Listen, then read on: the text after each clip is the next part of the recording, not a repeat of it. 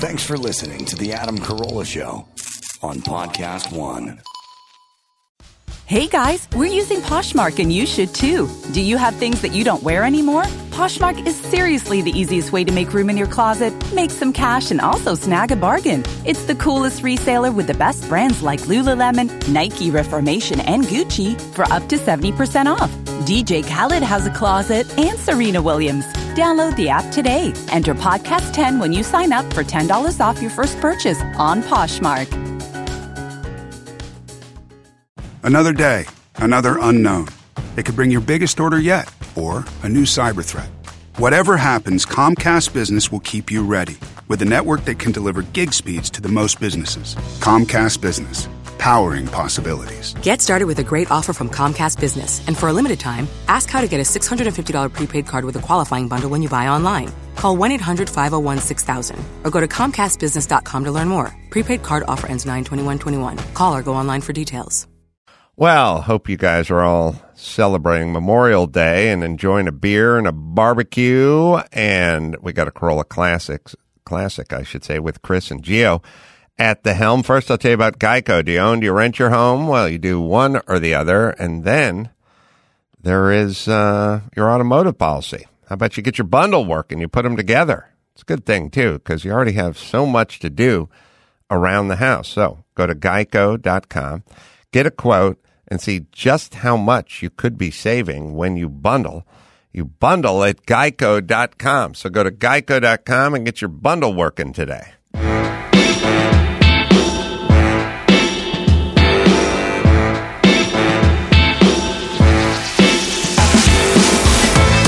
Hello and welcome back to Carolla Classics for May 31st, 2021. Happy Memorial Day. That's right. Gio and I got you covered on this holiday. My name is Chris Laxamana, the executive producer of The Adam Carolla Show.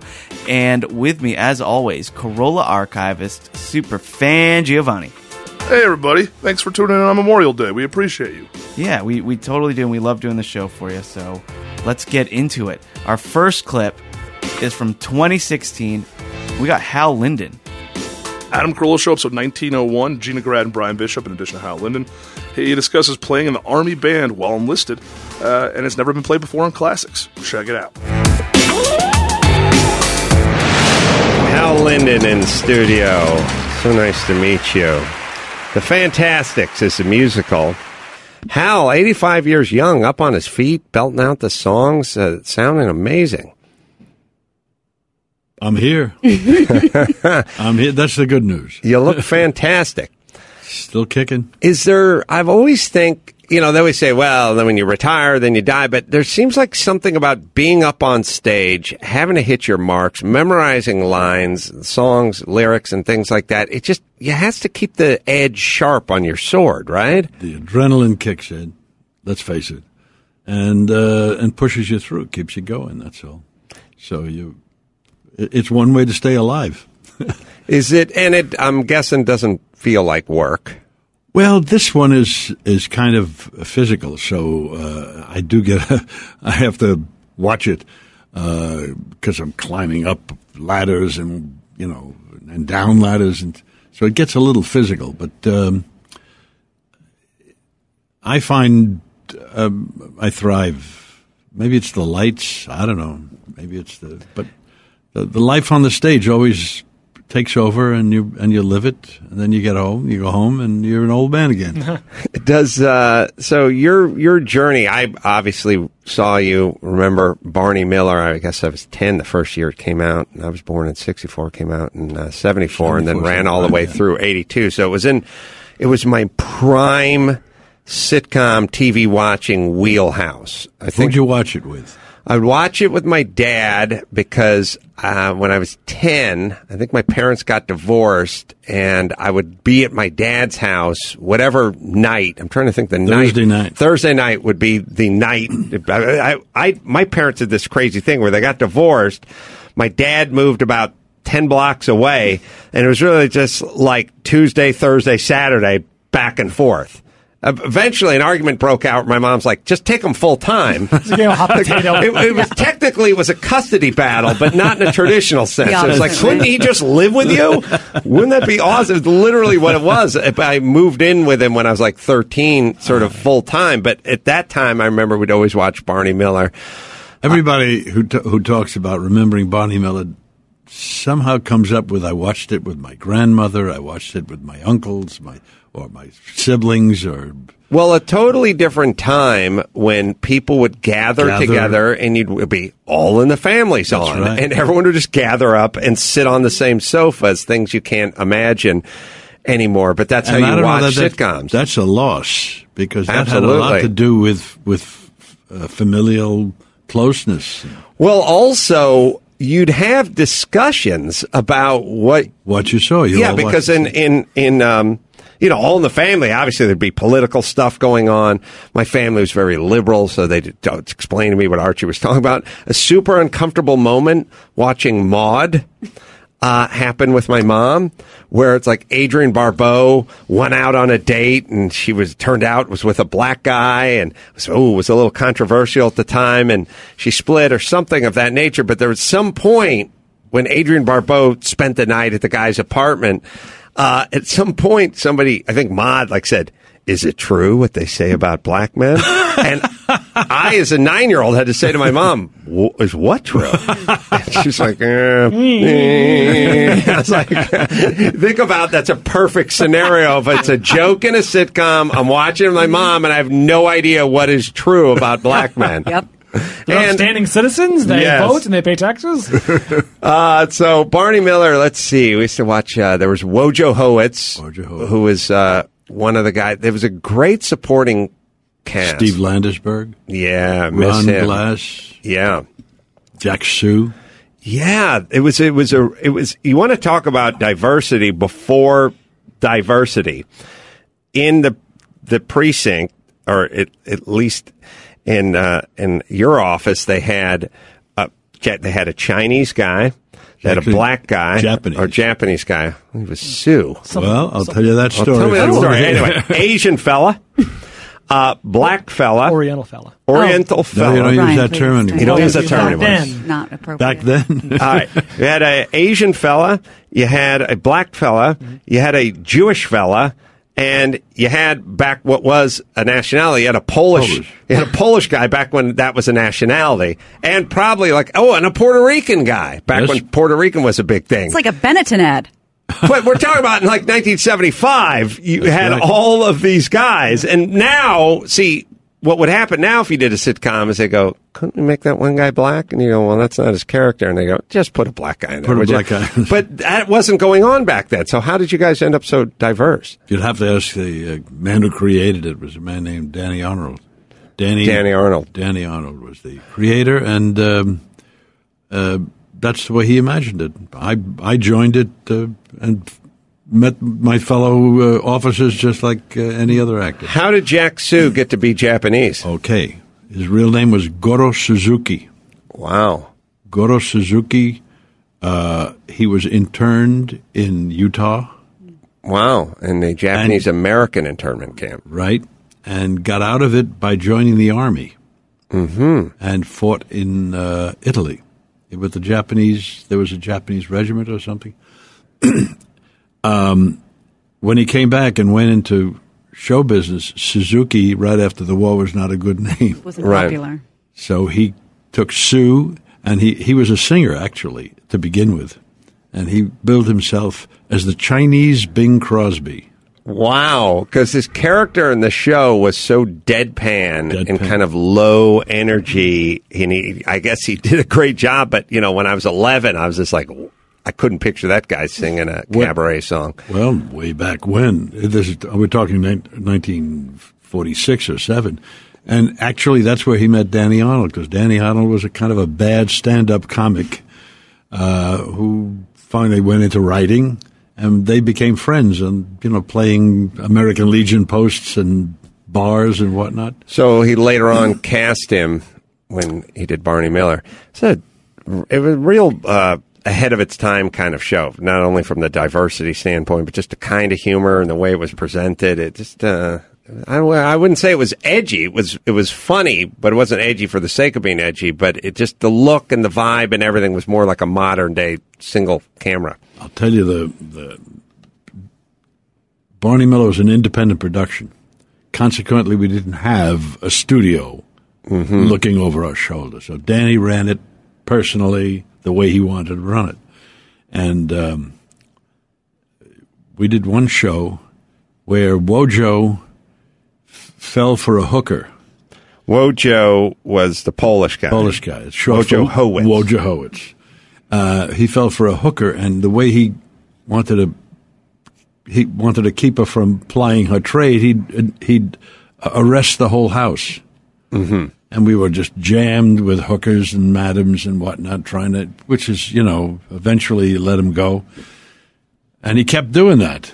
And I, I finally told him, you, you're not allowed to do that. You know, it's not, not helpful.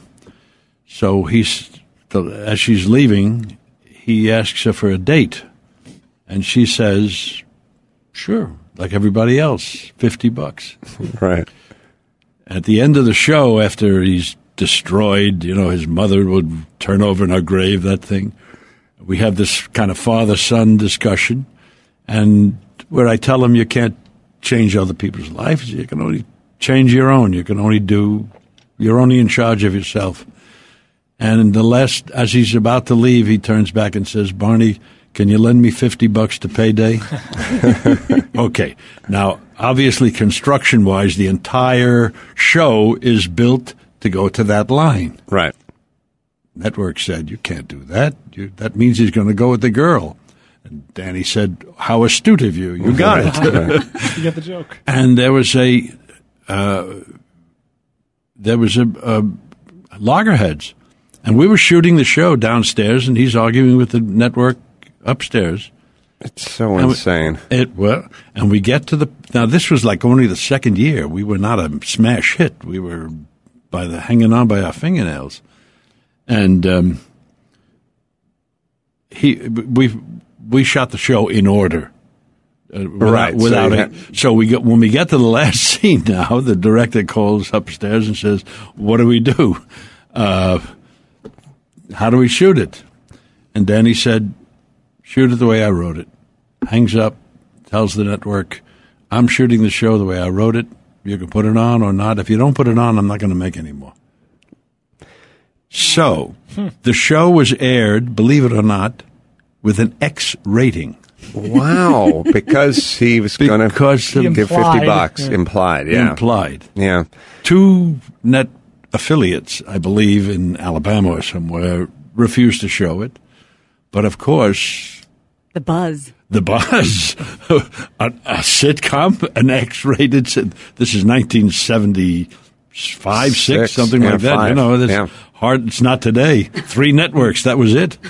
And uh, uh, the buzz helped the show quite a bit. Do you remember? But, but my Yes. point is that was Danny's attitude. Well, it's the only He- time any kind of art works is if you let somebody who's in charge just realize his vision or Of her course. vision, and it, that's it. It, it. The committee stuff is Her always vision. a disaster. I had to include the broads. You get it, but.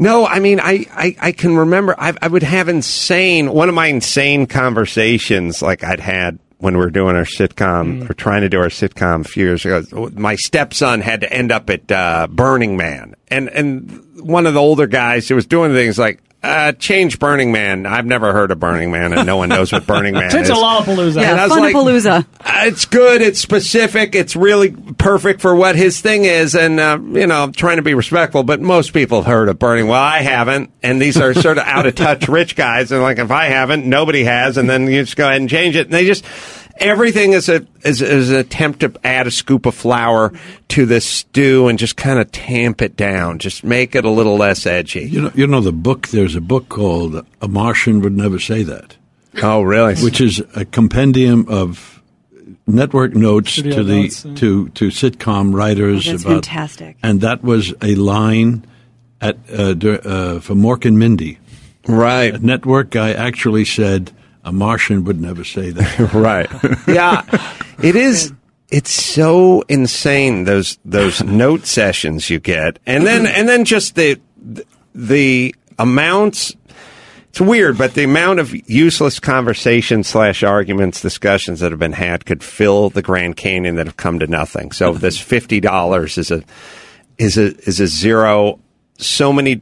It, it, I wish there was some sort of genie that could pop into the room and explain that nobody's going to care about this and this will be a zero thing.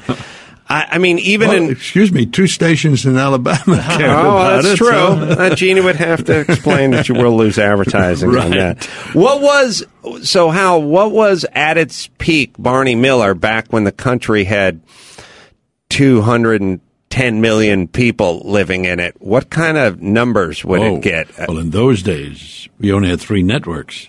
Right. So you had to do, uh, you know, like if you didn't do it, we we hovered around. Uh, I'm trying to remember the numbers, but but thirty, you know, was was a good Thirty number. million. No, uh, thirty, whatever it is, A 30 share? Thirty share. That's insane. That's insane Right. today. Oh, right, You right. know, but we we hovered. Uh, Barney was never a top ten show. We but we hovered in like nineteenth place. That's weird because it was just always part everyone knew what it was. Maybe it was the theme song. Maybe it That's was right. you. there was some controversy. This is going to be a bizarre conversation, but I only remember this from a million years ago. There was something I heard about you proclaiming how handsome you were at some point a million years ago. He's And- not wrong. Me Yeah. proclaiming I was handsome. Yes. Not No, you're, modest, you're but he is very handsome. easy on the eyes. Uh, but I, hope somebody else said that. I but think didn't. somebody somebody brought it up and you agreed, or I can't remember what it was. Well, I- if you, if, excuse me, I- if you, if you say it, I'll agree. Yeah, I'm, not well- gonna, I'm not going to fight you. He's still at it. Even at 85, he thinks he should be in the Thunder from down under. Boy. Mr. Linden, you've been accused of being handsome. Charges you have not denied. Thank you. I just remember, I don't remember. My, my grandmother was reading TV Guide or something, and there was an article. It just popped into the side of my brain. What is, uh, so you, you were born where? The You were- Bronx, New York. You, you start out Fort on Broadway? Apache, the Bronx. Oh, I thought that was a movie. That was a movie was a named after movie, I a, uh, a police station. Yeah. Think on it was Simpson a Paul Street. Newman movie. Yes, it was. Yeah. Remember that one? Don't. Fort, Fort Apache, Apache. the Bronx. Yeah, it was a real 70s kind of Well, I, gritty I movie. grew up about eight blocks from that police station. And uh, was it a rough neighborhood? Well, not when I was there. It turned into a rough neighborhood about the time I left it. And Uh, it's probably kind of uh, urbanized again. What do you call it? Uh, sure, you know, re, uh, yeah, it's it's Wait. gentrified. regen- it's probably gentrified by now. Was it? Can I just ask if it was broken up by you know the Polish or Italian or Jewish or? When I grew up, it was uh, on uh, Jewish and Italian, and a block down where the pri- uh, st- freestanding homes were was Irish, and that was it. Your folks came from where? My father came from Lithuania. My mother came as an infant from uh, what I think it's Belarus now, Bialystok. I don't know. And Russia. did they have? They had no interest or concept of you on Broadway and Hardly. and any of that stuff. What'd your dad do? My dad was a printer. He had a printing business. And when did you get bit by the bug? Well, it's a weird one. Uh, my father, uh, uh, I had, um, there were eight male cousins. My brother, two cousins who lived downstairs, and four cousins who lived in another apartment. And uh, my father was kind of the um, doyen of the of the family, and he decided that we should study music. I was the youngest of the eight. So we all studied music. At, at one point, six of the eight were professional musicians. Wow. And, uh, Regular Joe and, and I mean, not just professional musicians, first chair viola with the NBC Symphony, concertmaster of the Goldman Band. Uh, my brother was a professor of music all his life. Uh, really good, good musicians. Anyway, uh, I studied uh, legitimate clarinet. I was to be a symphonic clarinet player. I was very good and could have been. Um, hormones did it. I discovered that more girls went to dances than went to concerts. And so there went a classical career.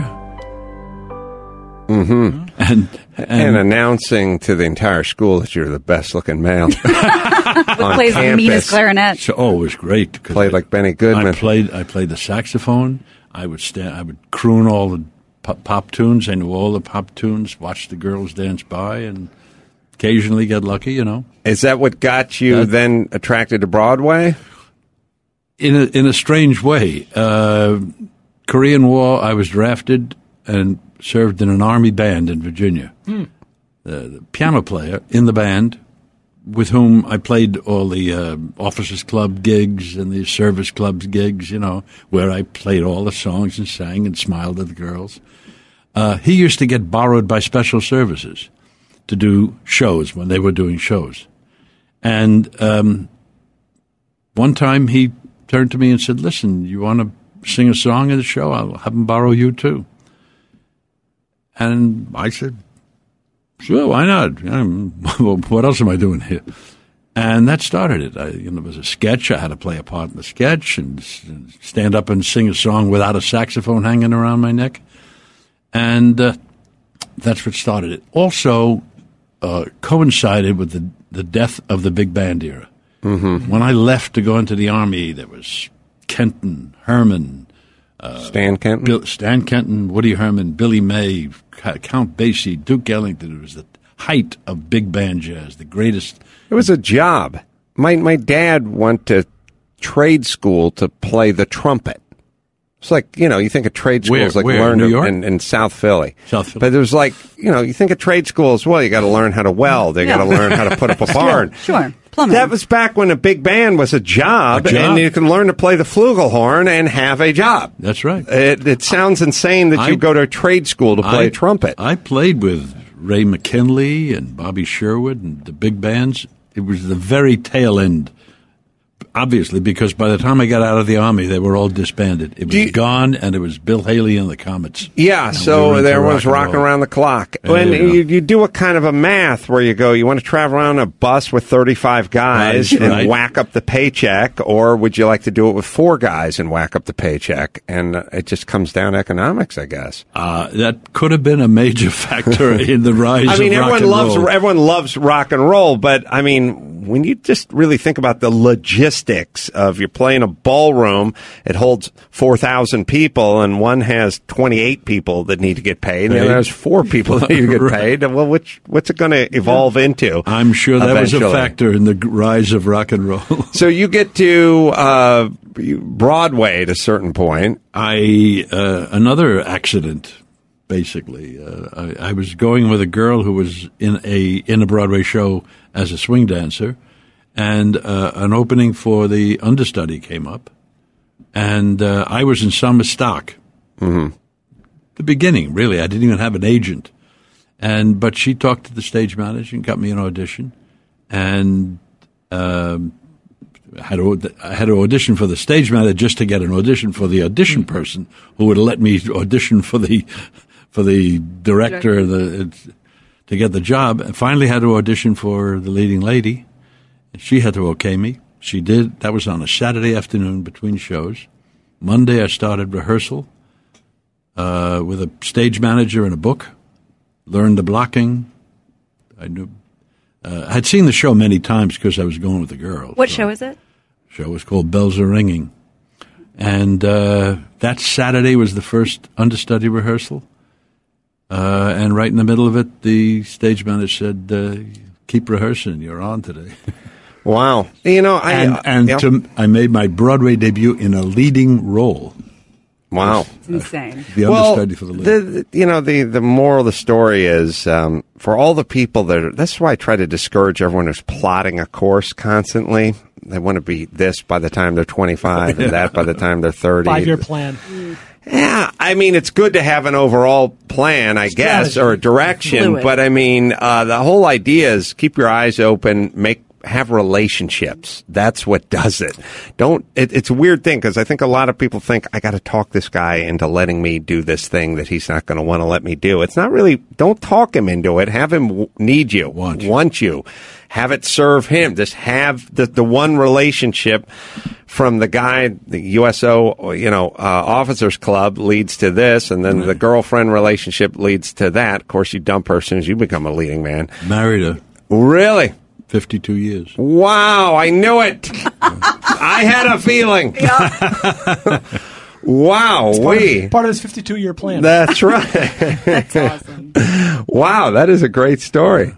And uh, been- Well, I, otherwise I'd have to keep giving her 10% for the Yeah, rest of my that's life. right. Cheaper Finder's keep fee. her. That's Yeah. right. Finder's fee, right? Uh, all right, let's get ready again. Uh, the show, uh, the Fantasticks. Fantasticks. Yeah, it's uh, Wednesday through Sunday. It's uh, from now until October second. Pasadena Playhouse. Tickets available at PasadenaPlayhouse.org. Yes, Gina. Can I just say, as far as musicals go, when you think of a typical musical, this is far from a typical musical. This is one of the most beautiful, poetic stories I've ever seen. And I love this show. It's beautiful. it, it, you know, it ran off Broadway for, I believe, o- almost 47 years. Jesus.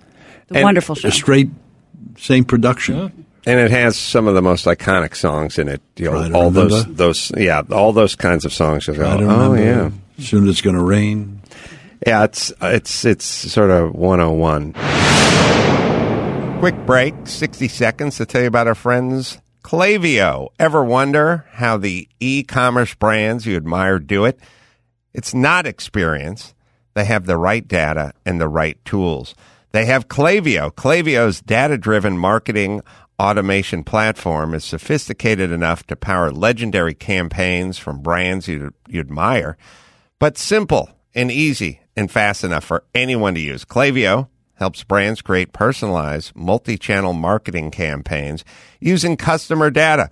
Klaviyo integrates with all leading e-commerce platforms. Drag and drop easy. Get started with your first campaign in under an hour and easy to build from there with Klaviyo's templates. Am I right, Dawson? To get started with a free trial of Klaviyo, visit klaviyo.com slash Adam. That's K-L-A-V-I-Y-O dot com slash Adam.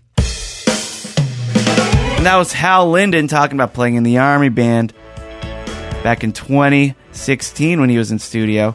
Now, I guess uh, you'll notice that there is a little bit of a theme today because our we do usually clip- do the theme every year. I think we skipped a year because there are only so many clips with uh, veterans and uh, people who've been enlisted who've been on the show. And instead of playing the same clips over and over again, I think we skipped last year, and also the, the date didn't fall on the right day. But this year, I'm like, you know what? I'm going to go through. I'm going to see some ones we've never played before, and I found at least two of them. That's right. Well, if you remember last week when I sat in to do the trending topics, I put up a movie marquee, and they, it was like between The Lost Boys and Full Metal Jacket. Well, anyway, Adam loves himself some Full Metal Jacket, especially one R. Lee Ermey, who I think that's on- why he loves that movie so much. I think R. Lee's. It might be. part of that. Well, he came on in 2016. Never played this one in classics before. Adam Carolla Show 1862. R. Lee Ermey, Gina Grad, Brian Bishop. It's uh, R. Lee's final ACS. It's never been played before. It's the news, it's the interview. It goes all over the place. It's from July of 2016. Check it out.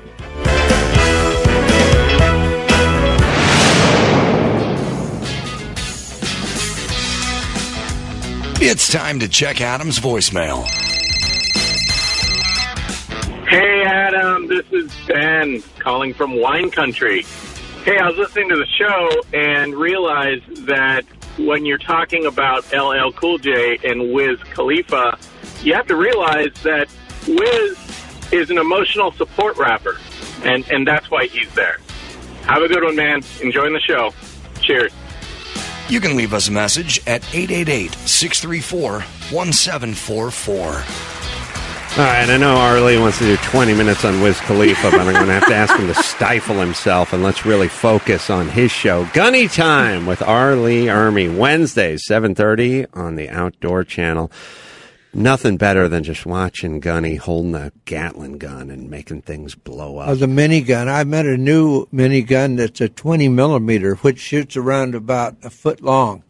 and it's uh, they shoot it off the vessel. Uh, it's uh, shipboard, and uh, it's my new love. First of all, I was in love with the Ma Deuce, which is a 50 caliber, which we all respect. A 50 caliber, you can take a dismantle a freaking home with that The, with that gun. Is that like a phalanx type gun? Uh, No, it's a machine gun. It's a regular machine gun. Oh, it's not a And, Gatling uh, gun. You're talking uh, which one, the 20 millimeter or the Ma Deuce? Surprised me. Ma Deuce is 50 caliber. Dealer's choice. It shoots around about that long. Foot long, or nine inches long. Yeah, yeah, maybe eight or nine inches long, and then you go to the 20 mil, which shoots a, a foot long So round. it's 20 millimeter is, uh, there's like, I don't know, 25 in an inch. So 20 is a little over three quarters of an inch or so. Yeah. So it, so, and when I hold my fingers at three quarters of an inch, that's how thick it is. Is that correct? that would be the projectile only.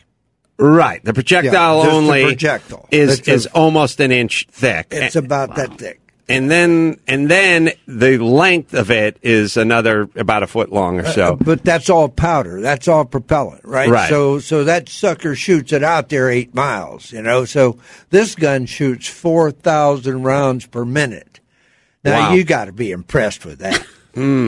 Well, I just got this uh, text from the NRA, and they say there's no reason why lawful citizens shouldn't be able to carry those Uh, around. I, I don't know. Uh, I, I think there should be limitations. Actually, yeah, I agree. uh, I mean Um, that would not go over good in the hood. no, it would not go good. It's not like Applebee's. It wouldn't be all good in the hood, in the neighborhood. Um, what does the military use that for? Shredding missiles that are heading toward their vessels, or No, what? uh, yes, uh, uh, exactly. They can shoot down missiles. They can shoot down uh, uh, vessels that are coming after them. Uh, you know, it's a it's a defensive weapon. I was aboard the USS Makin Island. Spent uranium. Uh, there's no spent uranium. What is it? It's uh, it's lead. Oh, it's lead. It's lead, and there's every every fifth or sixth round you can put in a tracer round, which which means it's going to be on fire too. But uh, is the lead good enough to pierce? Oh yeah, Armor? It's armor piercing lead. They It's- have it's got- that. it's got the the outside is lead, so it doesn't rip the lands and grooves out of the barrel of the, the weapon. Right. And then So the, it's softer. The, the interior of that is armor armor piercing steel. Ah. So you go through a tank. You take out a tank that's so like eight inches. Let me uh, let me just.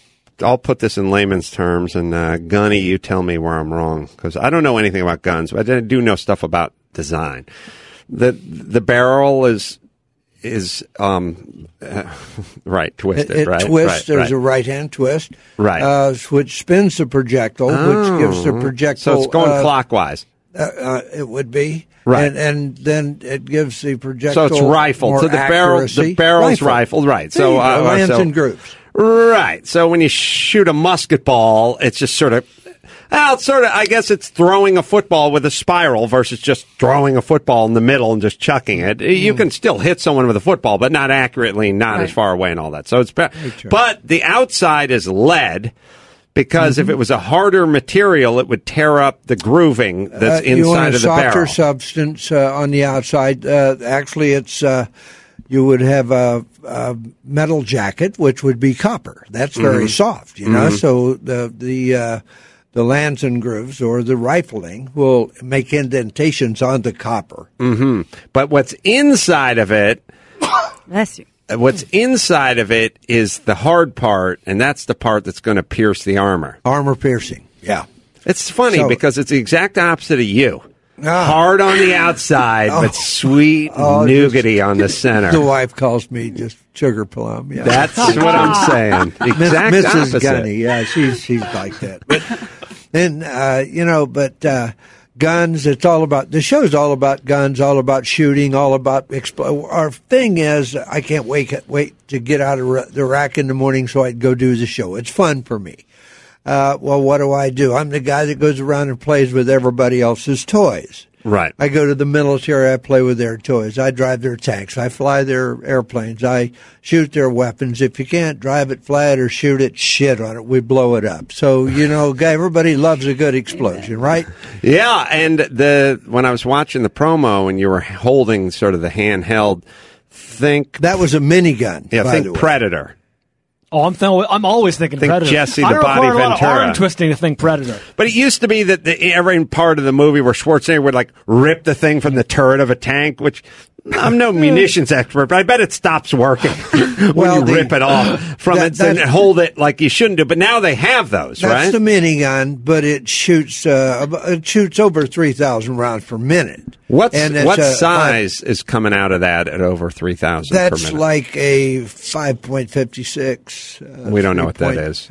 Okay, well, it's a smaller round. I, it's that a makes real sense. small round. And this is for hordes of people that are rushing rushing you. Uh, Well, it's like they use them in convoys, and they use them in helicopters, shooting out the door of helicopters. Right. Uh, you, if you're the traffic attacked- news you- guys are just well, oh, this is a military you're thing. in a convoy. What they Right. do is they'll blow the first uh, the first vehicle up in the back. room. Now you're stuck. right. Okay, if if they think, if they even think that you have a minigun, they won't attack your convoy Right. because it's so lethal. I mean, it's you like it's like spraying a garden hose. You just you just watch every fifth or sixth round as a tracer. You watch those tracers going toward the target, and it's like standing out watering your garden. You can How- direct that stream of bullets anywhere. How much does the whole unit weigh? Like if you're going to pack this thing in, I mean, it looks compact, but how much does it weigh? It was about 150 pounds. So it's a pretty good. The one that I had on my back that I Yeah. was carrying, it's not portable. It it Oh, needs isn't. to be on a stanchion. It needs to be stabilized. Yeah.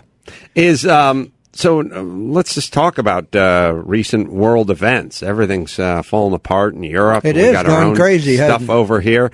What is uh, someone who's uh, done a couple of tours in them and uh, owned a brothel? uh, what? Yeah. What what would you? Any thought? You know, this is one of these things. And and and, and listen, folks. Um, I give a lot of opinions on this show, and I got I give a lot of opinions I feel pretty strongly about, and I'm it oftentimes turns out to be it turns out to be correct. You don't hear me spouting out a lot of stuff about what we need to do with ISIS. Uh, I mean, yeah, we should recognize it as it, we should start saying Islamic terror and things like that, but I don't have a lot of plans, and that's why you don't hear a lot of plans because I don't. I'm not an expert at this. Well, Uh, it's simple. You just need to kill them.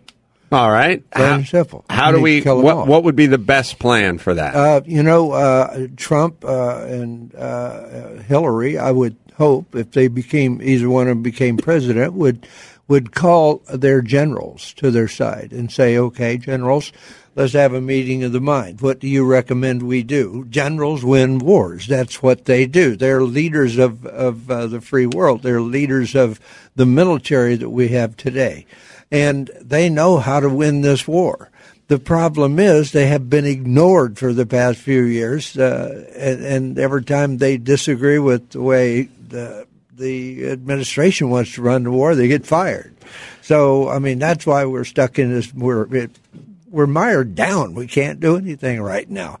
We need new leadership, and we need to. Uh, we need that leadership to call the generals to his side and say, "Okay, generals, put your heads together. How are we going to do this?" And the generals, trust me, they we could end this. There's only thirty thousand terrorists, for Christ's sakes. We could end this thing in about a week. right. But then they Well, go, we well, you'll many- create more terrorists if you kill these terrorists. I No. always think of that. I think I, th- I think I apply that to roaches. Like, That's- don't kill these roaches. Why? You'll make new roaches. Like, Yeah, that's no. wrong. We're infested with roaches. That's Let's kill them. We need to. We need. What are we supposed to do? Uh, shower 'em with love, I guess. I, but uh, that doesn't work either. So, no matter how we do it, it it's going to piss people off. Do- do you- yeah. We have too many rules of engagement. That is Yes. the biggest problem that we have. A, a young PFC or Lance Corporal is afraid to fire his weapon. Well, not only do we have too many rules of engagement, they have zero rules of engagement. Very true. Uh, they have nothing, including their own lives or children or uh, you know women or wh- whatever it is. So The more uh, grotesque and brutal it is, the more pats on the back they get. Right. We used to count on a certain degree of, you know, decorum or Geneva Convention, or like I said back in the day, even World War One. A lot of people thought submarines. Uh, that's Cowardly. really cowardly. We don't involve ourselves in that. And now it's all. It's, it's for them. It's game on. So Those snipers, they look at. We're looking down on snipers too, but every armory, our every armory army in the world has snipers. Yeah, so but why we- look down on us for having snipers? Well, so now, um, considering it's game on and a lot of this uh, shit's going down in Europe, do you think that we could enlist some of the European nations and that would help? I feel like part of the argument with, with us is always this thing that we constantly get sold on. Hey, we're the warmongers. Hey, we're out there, you know, going cowboy. The rest of the world is sort of civilized and peaceful and this and that and the other. And we're always the ones that are out there rattling the sabers. And a lot of the, and, and I think a lot of this probably comes from the left out here, but left does look at itself and look at Europe as sort of a model. And in many things, like they'll do a lot of, you know, they have health care over there. And in Sweden, you know, they get time off, that paternity leave for the mother and the father. And their vacation is, you know, and they work a nine hour work week. We should have, we should, you know, it's a lot of that. And, but we can't get them involved with the war. And since a lot of the folks here take their cues from what those people do over there, I feel like Europe jumping into this thing and getting serious about it would help the sell here in the United States. Absolutely, uh, we need to get everybody on our team before we before we act. Or Uh, just and- make and I don't a think team that, that we're difficult. we're on, even though I don't think we're it'd going be to be difficult LeBron at all to bring all these all these They the nations on board That's after they've been bombed and they've been terrorized for the- how long? 12, 15 years now. Well, I mean, I, obviously in France, it's they're starting to get to a tipping point here. I don't know that you could have sold this one a year or a year and a half ago. In terms of taking a vote with the citizens of France, I think now uh, people are much more apt to go. France, Germany, and other parts are much more. Uh, and um, England are much more apt to go. You know what? Let's do something. I, I think a few years ago, well, let's let diplomacy, you know, t- do the work for us. But now I think we could sell it, right? I, I I have to agree with you. I think France be uh, hold their hand up uh, first. They'd be first in line to volunteer to do something about this. Uh, Is NATO worthless? Uh, I have no respect for NATO. Why Excuse does me, nobody sorry, have- But that's part of this one world order that uh, they seem to be pushing, trying to shove down our throats. How come anybody who is involved with the military in the United States or seems to have any thoughts about it has wants nothing to do with NATO? What what this plan of NATO sounds like a relatively good plan, doesn't it? Why why is it such an epic failure? Uh, they are a failure. That's why. They, you, uh, I mean, uh, it's uh, used to be the League of Nations, and they were a total failure, disgusting group of failures. and we got rid of them, and they came back as NATO. They they thought, oh, we'll just change our name. We'll come on back. It will be so cool. Everybody will love us. And but they they still are a get nothing done organization. That's the problem. I mean, we sent NATO troops to. Uh, uh, uh, Africa, right? Because of all the looting and raping and all this. Well, hell, the, the troops that we sent over, that NATO, NATO sent over, they're just pitched right in and were raping and pillaging themselves. So, you know, there was no discipline. So I've always just said, look, we're getting to the point where we're just, you know, it's a, it's a, what, what's going on is it used to be whatever's going on in Europe, uh, you know, even as recently as World War II. Look, whatever's going on in Europe's going on in Europe, but they can't really get to us. Well, now they can get to us, and everyone can get to everyone. This is the problem. It's it's it's it's it's, it's like it's now it's a global marketplace. I mean, it, it's, Russia's it's like involved. Russia's pulling their share of the load. Good. So they're already they're already involved. All we have to do is team up with Russia Well, and what is bring a few more nations. Turkey would love to help us out. What if a politician said, look, uh, since it's sort of a global environment now, it's not these guys and those guys, it's just us on the planet. And between the internet and cheap flights overseas, it's just too easy for everyone to go anywhere and do anything. We just really need to divide this world into two groups. The groups that are for and support this kind of behavior and activity and the groups that want to stamp it out. And that's it. We need, and the groups that want to stamp it out need to unite. We need to get on the same page and we need to start working on stamping it out. What, what is so, I don't know, um, radical about that thought? Well, the problem is uh, the the, uh, the the they're the good guys are intermingled with the bad guys. I mean, they they will take and go into a town like Fallujah and put the good guys up front, and they'll hide behind them and say, "Okay, come on and attack us because all you're going to kill is the good guys." Uh, it it just makes it impossible. Uh, I know. To me, I mean, how, if we could get them to wear uniforms, now there you go. If we, Hmm. These guys wear red uniforms; they're the bad guys, and these guys over here wear white uniforms; they're the good guys. Now you know who to shoot. Now you know who to bomb. Now you know everything about what you need to know to stamp out the people wearing red, right? Well, and you said this the other we day. We used to wear uniforms. Remember the Right. old days back when you knew uh, The who, old, would- old who to shoot? Yep. Yeah. Uh, I don't remember who you were quoting, but um, it was you said it's not just a needle in a haystack; it's looking for a, a piece of hay that could turn into a needle. Yeah, somebody was discussing. I don't know if it was Orlando or if it was um, the uh, the one Inland Empire one, whatever that was, San Bernardino. San Bernardino. But they were saying you're not looking for a needle; you're looking for something that turns into a needle and was a piece of hay that you may have looked at already with the radicalized self, whatever. Recruitment of uh, jihad. Well, yeah. what are you supposed to do when someone's third generation American and then decides, Mm-hmm. it's not their parents or their parents' parents that decided to go shoot up the f- f- farmer's market? It's the kid. I mean, junior high down the street. Now he's After their Yeah. third three month trip to Afghanistan, I would start to suspect. yep. And then Yeah. maybe they're starting to turn into a needle. Yeah, and uh, you know, there's we do have a list. Uh, I understand the government does have a list of uh, bad guys uh, that they're watching all the time.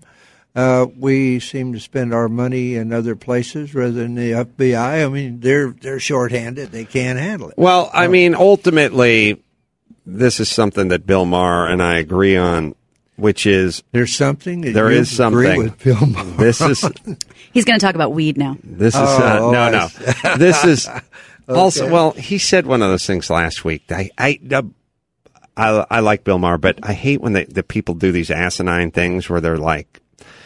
He was talking about the robot blowing up the shooter in Dallas, and he's like, "Robot? Couldn't they've done better than that? Like, couldn't they've? Come on, robot Now blowing let's up." just And it's like- sacrifice the human, few yeah, human beings. and I'm like, Come on. he'd already. th- These guys are working in an environment where they have five coworkers laying on the ground. Number one, a panelist said on the show. That doesn't sound like something Bill would say. Bill, if uh, you uh, you can find it, Gary. For some reason, I think it was about 24 minutes or something in.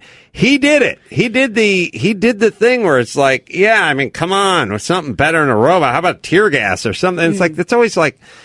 Here's what tear gas does: gets the guy running through the parking garage, shooting more people. Like that. uh, Gary will Gary will give it a look, but I disagree with him on stuff like that. And I always hate a just sort of convenient "I wasn't there" answer. But and I hate it when somebody goes, "Well, what would you do? What would your plan be?" Oh, I don't know. Not that.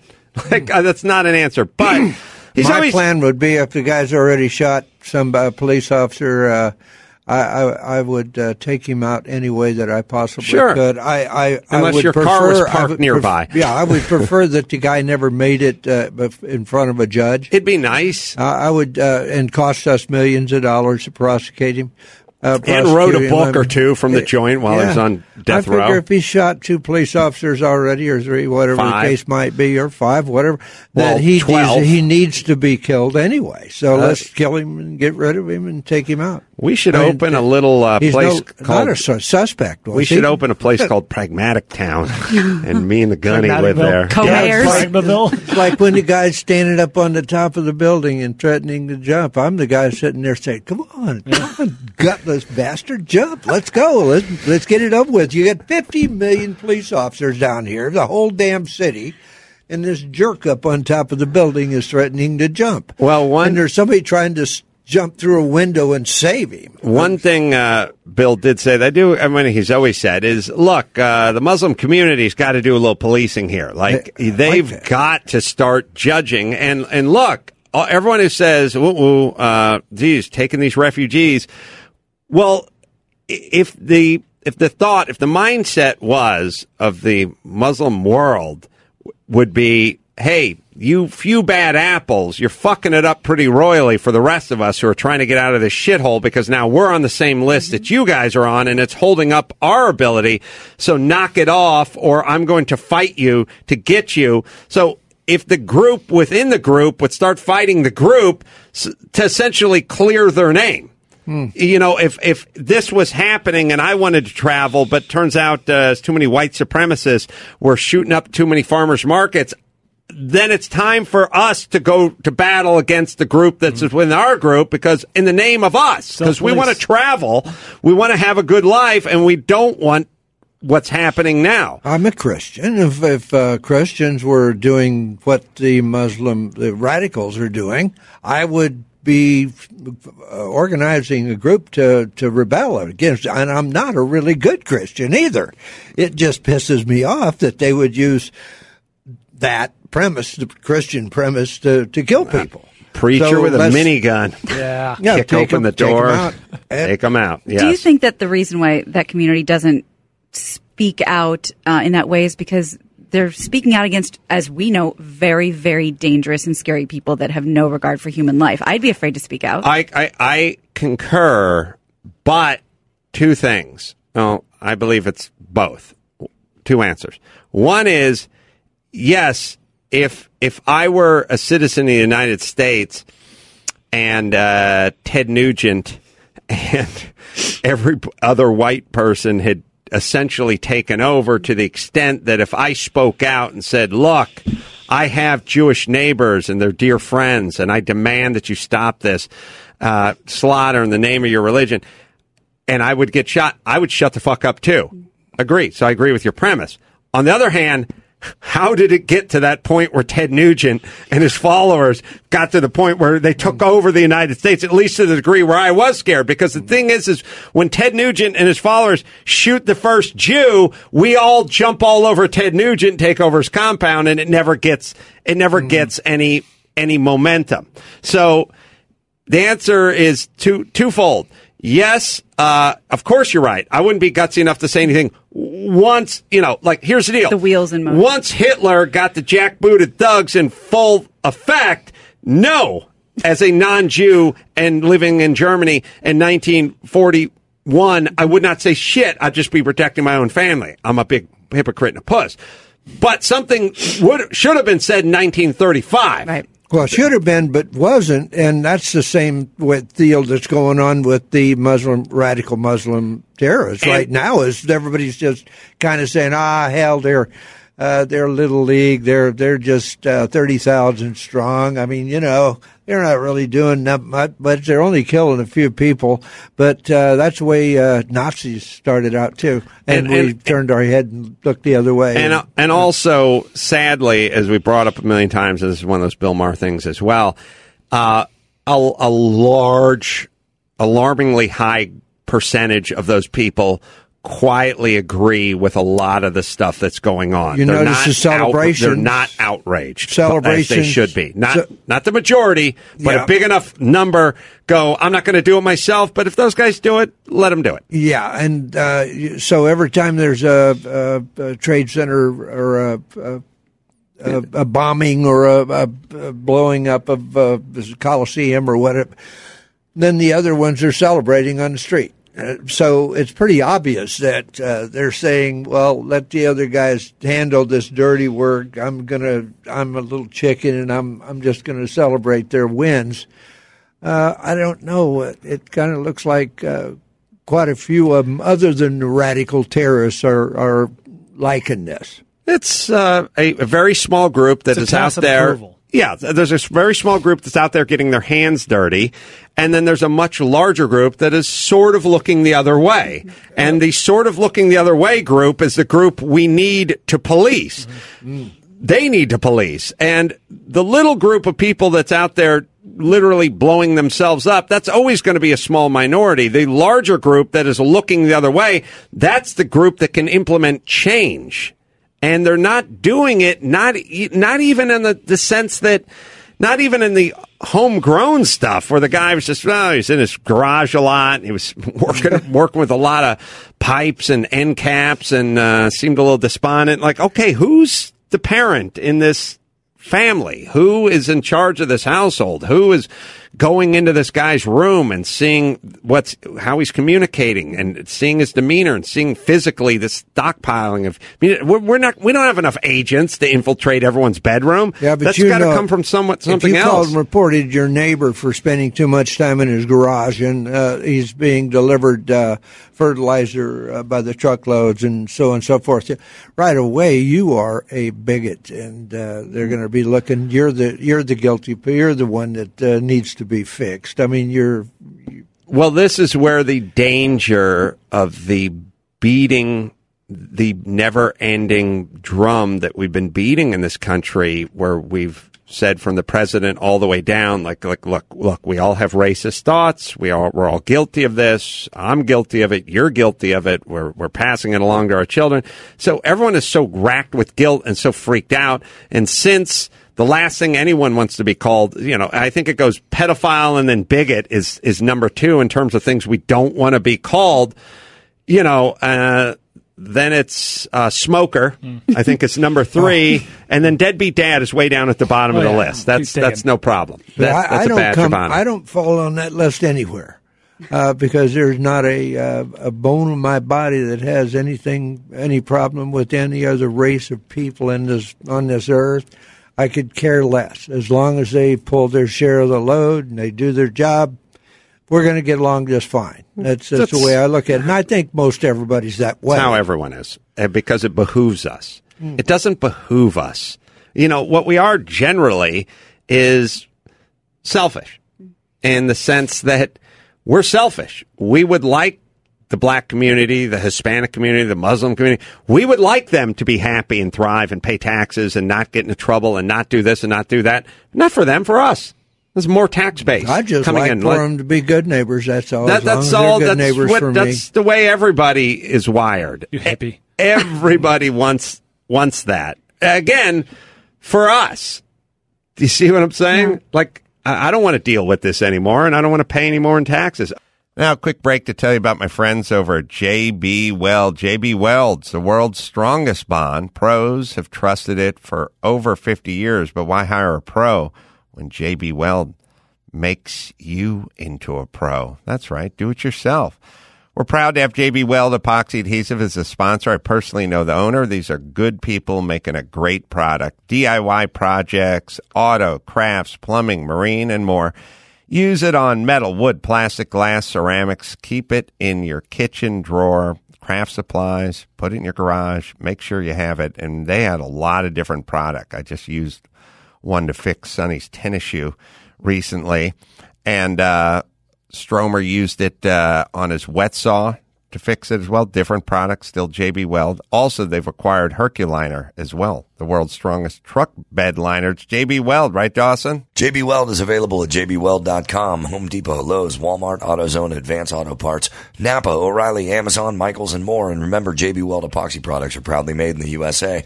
JB Weld, world's strongest bond. All right, Gary, you have the uh, the Bill the Mark clip. I don't. I'm sorry. I put a note up for you. There's a problem with the HBO website. I know, but then you just I put wrote up one that said- because you were talking about uh, the everyone's racist, cops are racist. We pulled that clip yesterday from the Thursday. Oh, oh, So I okay. have that. oh, I thought you meant yeah. So none you of us don't can have the into HBO. Sorry, there's something right. wrong with their website. Four Don't we accounts. TiVo that show?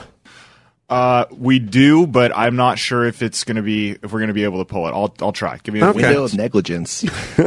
Do you think that because y right under pedophile is bigot, do you think that it it has never been a better time to be a terrorist? or bigot. I've o- I, I've said it. People think I'm kidding. Like it's never been a better time to be actually racist because you can just hide amongst everyone else who's labeled a racist, including myself. I have a lot of friends. I, I I've never ever heard one of my friends use the N word. Oh, I have. I never have. And No, I'm talking my- about your friends. Well, maybe You maybe weren't there. My friends were a, a, maybe a little higher class of people than you hang out with. Amen. But, but uh, really, I, I the close friends that I have, I've, I've, they've talked very when when we discuss it. It's it's not a black white thing. It's it's a situation where all we expect is, hey, you know, they're good neighbors to me. I don't really give a damn what color. They, they can be green. They can be from Mars. It doesn't make any difference as long as they're pulling their share of the load. They're paying their rent. And they're, they don't come over and take a crap on my lawn every night. You Well, know, this- I'm good. with it. Says a man who, in the movie Saving Silverman, took a crap on the lawn. Well, there you go. You did. Well, It see, all comes full circle. It all and, comes and full Gunnery Sergeant Hart, Hartman was an equal opportunity bigot too. true. You know, I mean, the he hated every damn. He hated honkies just as much as he did anybody else. You accused Private Joker of being a homo. The uh, that's true. I did. Our private Pyle. Was oh it- no. Do, do you suck dick? Oh yeah, that's was right. That, was that, well, Hold on. that was someone. Hold that on, Gunny. Let me answer the question. Rarely, and I don't know what this has to do with R. Lee Ermey, it's your TV I'm show. just here to serve my country, Um, sir. the, look, but here's the other thing too. The, this thing, it's this thing where it's like, I have friends, I have black friends, I have white friends. We've never used the N word. I've heard the N word a thousand times in, in a joking fashion, like screwing around. Oh, I've Yeah, heard I- it from I've- my father I- when I, I- was a child. The point I was a is, kid, that was it. But here's what I'm trying to explain to everybody: jokes that involve the N word or Polak jokes don't mean you're going to do harm to anybody in the Polish community. Let's stop mixing everything into. These are also made by So- guys that would never lift a finger to hurt anybody of any race or hold them the down. best jokes I've ever heard are a little uh, guy throwing the watermelon out of butter out the window and Polak. Mm-hmm. I mean, you know, but nobody. Me, I, usually it was the the Polak amongst us that was telling a joke. That's right. For such jokesters. and by that, you just mean the dumbest friend you have. I get it. Uh, all right, get news uh, fired up. We'll see if we can find that uh, clip eventually. Give me the news with Grad, news with Gina Grad, showbiz, Congress, tech news, sports news, world news. Give me news with Gina Grad, weird shit out of Florida, sex surveys, Obama. Need news with Gina, Gina Grad. The news with Gina Grad. Oh, we've we've touched on it. Hold uh, on bit one here. Yeah. Is uh we got a Toy Story four we're working on? You know, they, I keep hearing that, and uh, I keep hearing it from people in power that uh, would know the difference, yes or no, but uh, they can't give me a, they won't give me a absolutely yes yet. Hmm. So I'm thinking yes, but uh, you know, the, everything's a big secret until they really say yes. Yeah, the problem is that Pixar comes out with so much great stuff, or Disney, Pixar, or whatever it is. Mm-hmm. They come out with so much great stuff that they have to do sequels of everything. Mm-hmm. So it's like it's it's an embarrassment of riches, but they're almost being punished by their own mm. success. Finding Nemo. Yeah, if you just come out with a stinker every once in a while, then you won't have to be working on the sequel for it. I mean, every Toy Story's been absolutely amazing. Everybody loves them. Uh, when I go to the children's hospital, I'll always stop over to Disney and get a, a shopping basket full of Toy Stories because it goes over really big at the children's hospital. And I, I tell you, it's adults enjoy it maybe on a different level, but every, I mean, that was it number one where you were in charge of all the army men and you were going to go Oh. up the down the stairs, the bottom of the stairs, and lower them down the thing. I mean, it's just all so great. uh, Pixar is just uh, second to none. They're And that, best. you know, uh, uh, Toy Story was the very first uh, fully animated uh, show of its kind as well. So it was a groundbreaker. Unbelievable. All right, sorry, news. Uh, so we- we've we've touched on what happened in Nice on Bastille Day. A 31 year old man drove a large truck through basically a promenade, uh, Mhm. killing at least 84 people. That toll might go up, 10 children. Um, he uh, it's another one of these cases where you know the wife claimed that he was very abusive she was trying to get away from him he was crazy you know a lot of the same stuff we saw uh, with orlando so i will um, i will keep you abreast of that when we get more details Yeah, but it's like w- w- Brian always said: soft targets. It's going to be soft targets. That's that's where that's where the terror is. Yeah. I announced it years and years ago. No more airplanes. No more military installations.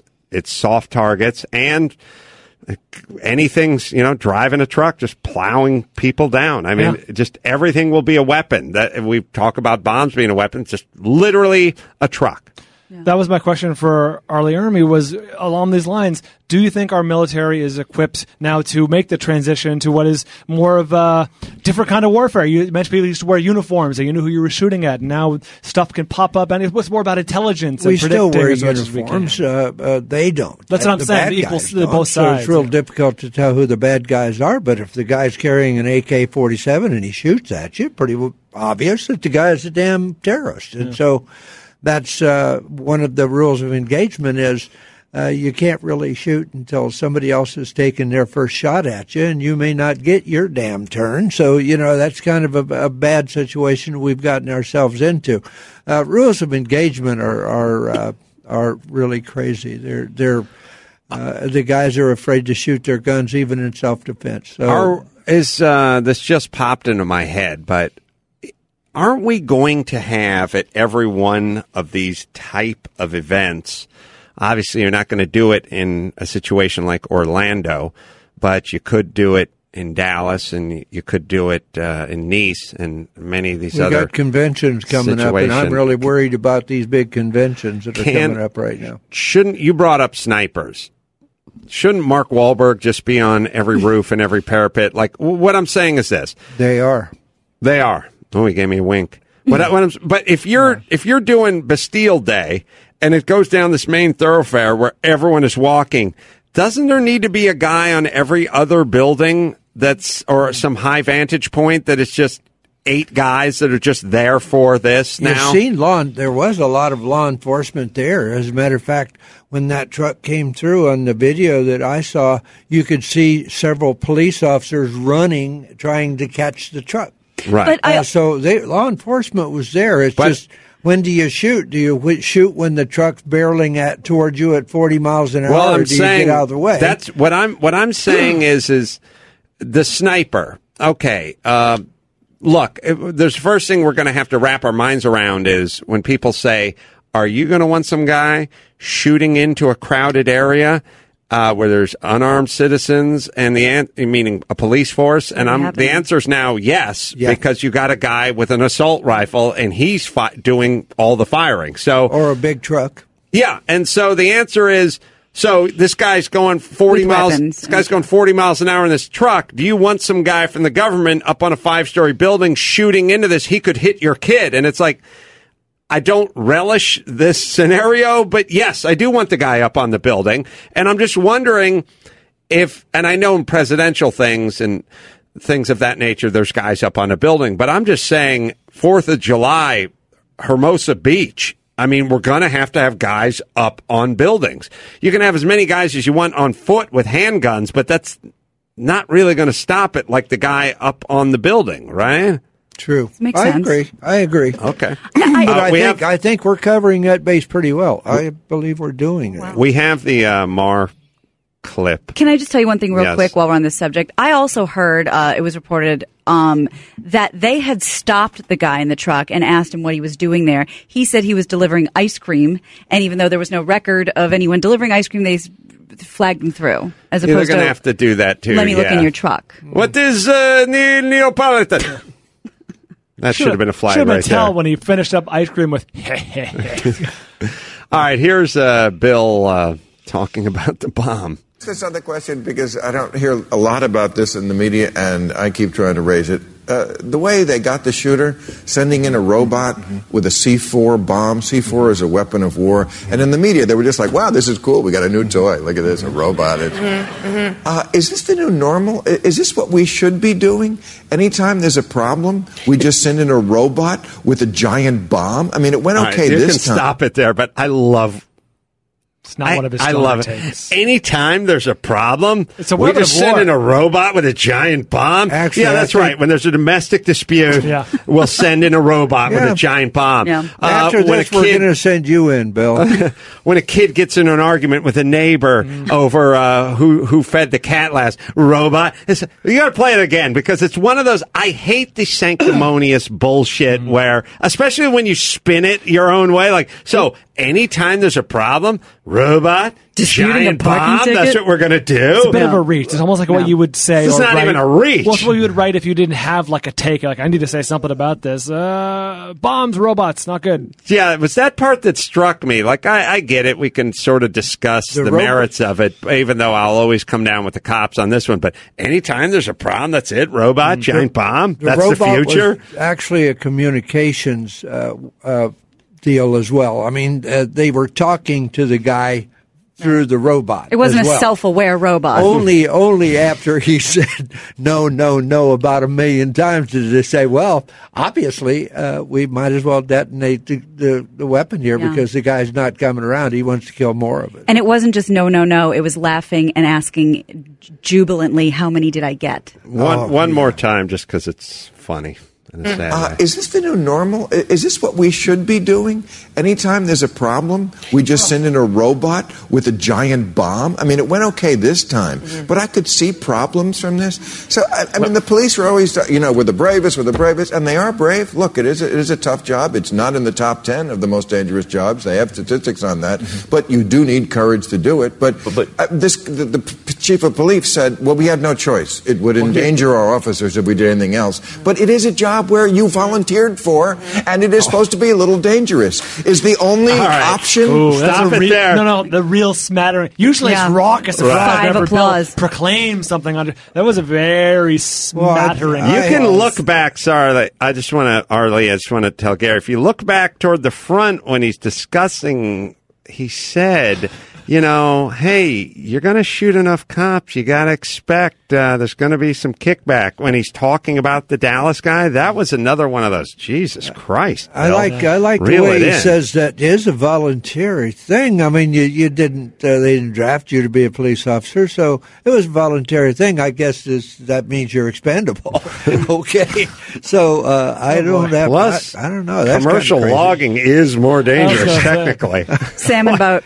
wow, thanks, Bill. Probably more money too. Yeah. More doctors without borders die by percentage. Right. Let Real stretch. Let the guys cool off and get in the ground. Quite sparse applause too. It was not. There was nothing Uh, raucous but the thing around I like about approval. his crowd is there's still enough people Yeah. out there to You can hear it. Makes makes some applause. We're still trying to come up with with uh, ways to do things where we don't en- endanger a, an officer or uh, endanger a marine or whatever. I mean, look at the uh, the airplanes that don't require a pilot now. Mhm. Okay, well, I mean, it used to be we flew airplanes. Every one of them required a pilot, or maybe even two, a co-pilot. Yeah, but Gunny, they signed up. I mean, they knew the job was dangerous when they took it. Oh, they did, but that doesn't mean that we should Eh, sacrifice. send them over MiG Alley. Let God sort them out. That's what Bill told me. Outside of the five guys who clapped, though, the audience was essentially saying, "Why don't you stop talking for a while? well, the first one, Gary, you'll get, I think, right at the top of his panel discussion is uh, him saying that got another smattering of a, uncomfortable applause as well. We'll go on. Uh, he basically says, uh, "How long are you going to keep roughing up black folk before uh, they start firing back?" Here's the first one. Here it is. We were off. We had a lot of racial unrest. Uh, the two shootings that were on tape, uh, police shooting unarmed black people, and then the horrible shootings in Dallas. And I must say, the shootings of policemen in Dallas, I totally do not condone. I hope everyone agrees with that. But I do kind of understand why at some point somebody would start shooting back. I mean, how many videos can you watch before someone goes nuts about it? Hands up, don't shoot. Mm. Wow. You really stuck the punchline on that one, Bill. Wow. Well, Listen, here. I look, have controversial opinions. I'm I'm a fan of controversial opinions, but how long and how many videos you're going to Ah. watch before people start firing back? You should have tapped on his lav mic and said, "Hang on, that's Hear me back the row." Yeah, That's an interesting point of view. kind of caught me uh, like I mean I've learned years ago that if I don't want to get shot, I don't deal with police officers. I don't break the law. I, I just if they tell me to get on the ground, I get on the ground immediately. Uh, I, I can remember back in the day.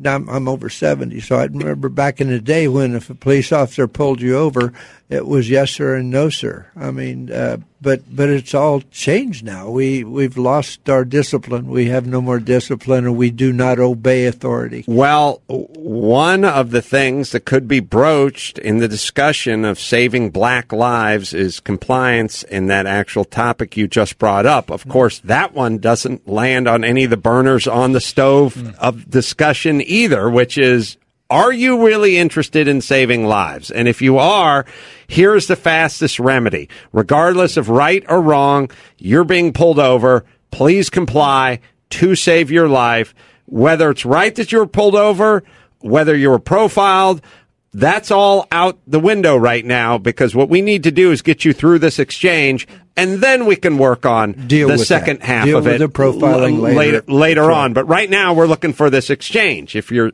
if the cop tells you to get on the sidewalk, or the cop tells you to lay down or get on your knees, or whatever, go ahead and do that immediately. Immediately, that would be a message that would be very constructive. That could be sent from the Black Lives Matter movement and or the president and or anybody in a position of authority, and that is the one message I have not heard.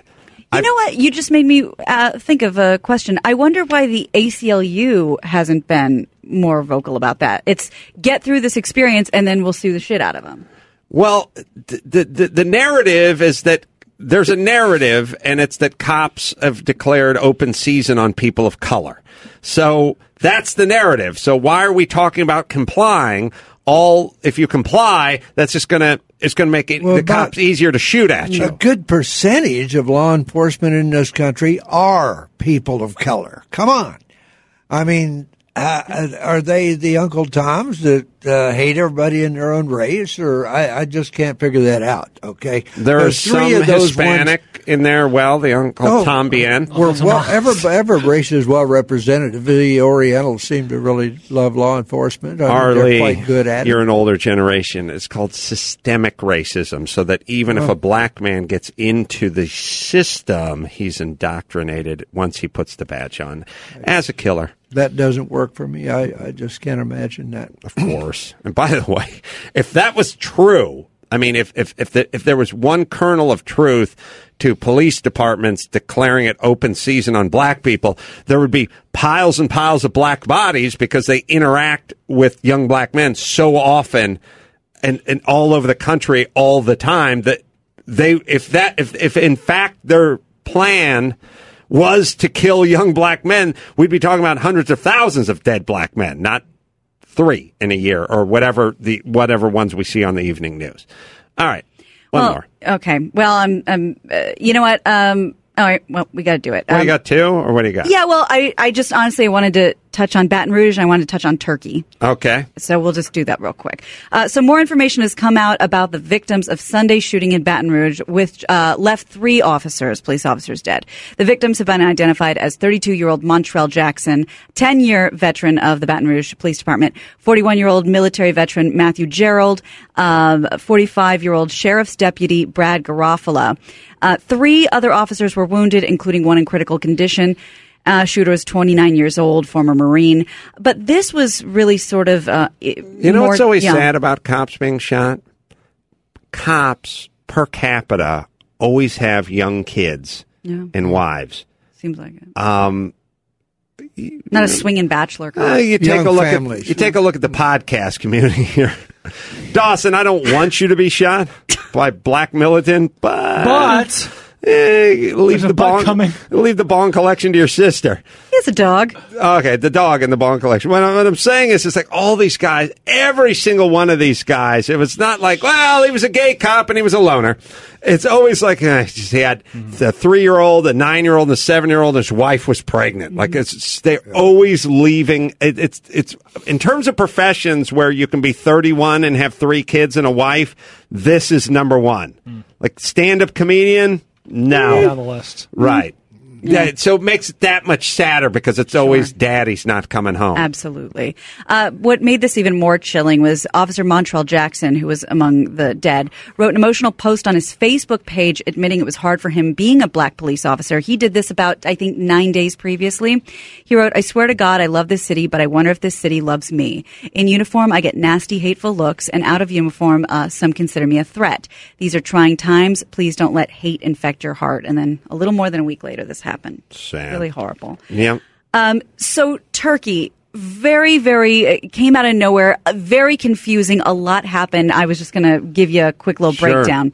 So 290 people, actually, that might have risen. I'm not sure. Uh, around 290 people are dead, and Turkey was has arrested 6,000 people after a failed coup with President Erdogan vowing to purge state bodies of the quote virus that caused the result. This according No. to BBC. By the way, you don't want to be on the losing side of the coup No. because No. those guys. That ain't cool. Uh, It's treason. Maybe if there's a coup in Sweden and they just give you your own island with a condo on it, and uh, your punishment is you're only getting a 42 inch plasma, you're not getting the 60 incher, and uh, some nice IKEA furniture, and that's it. That that's the kind of coup you want. These are the kind of coups where it's like. When we get bored torturing you, Yeah. then maybe We'll we'll, kill you. killing you, yeah. Yes, Right. that's what all this is going to be. So, with many of the details surrounding this coup, there's still sort of unclear. The BBC put together a few details to make sense of what happened. It started with the bridges over Bosphorus Strait in Istanbul being blocked off by troops late Friday evening. A faction of the army then said it had seized power to protect democracy from President Erdogan. Now, this is, I don't know how familiar you are with this, but he's pretty, um, he's pretty religious dude and keeps apparently wanting to take over more power and more power. So Yes. the military didn't, uh, didn't share his views. So a curfew, martial law, and the preparation of a new constitution was announced. Erdogan, who was on vacation, called on his supporters to take to the street and protest, and they did. He then returned to Istanbul.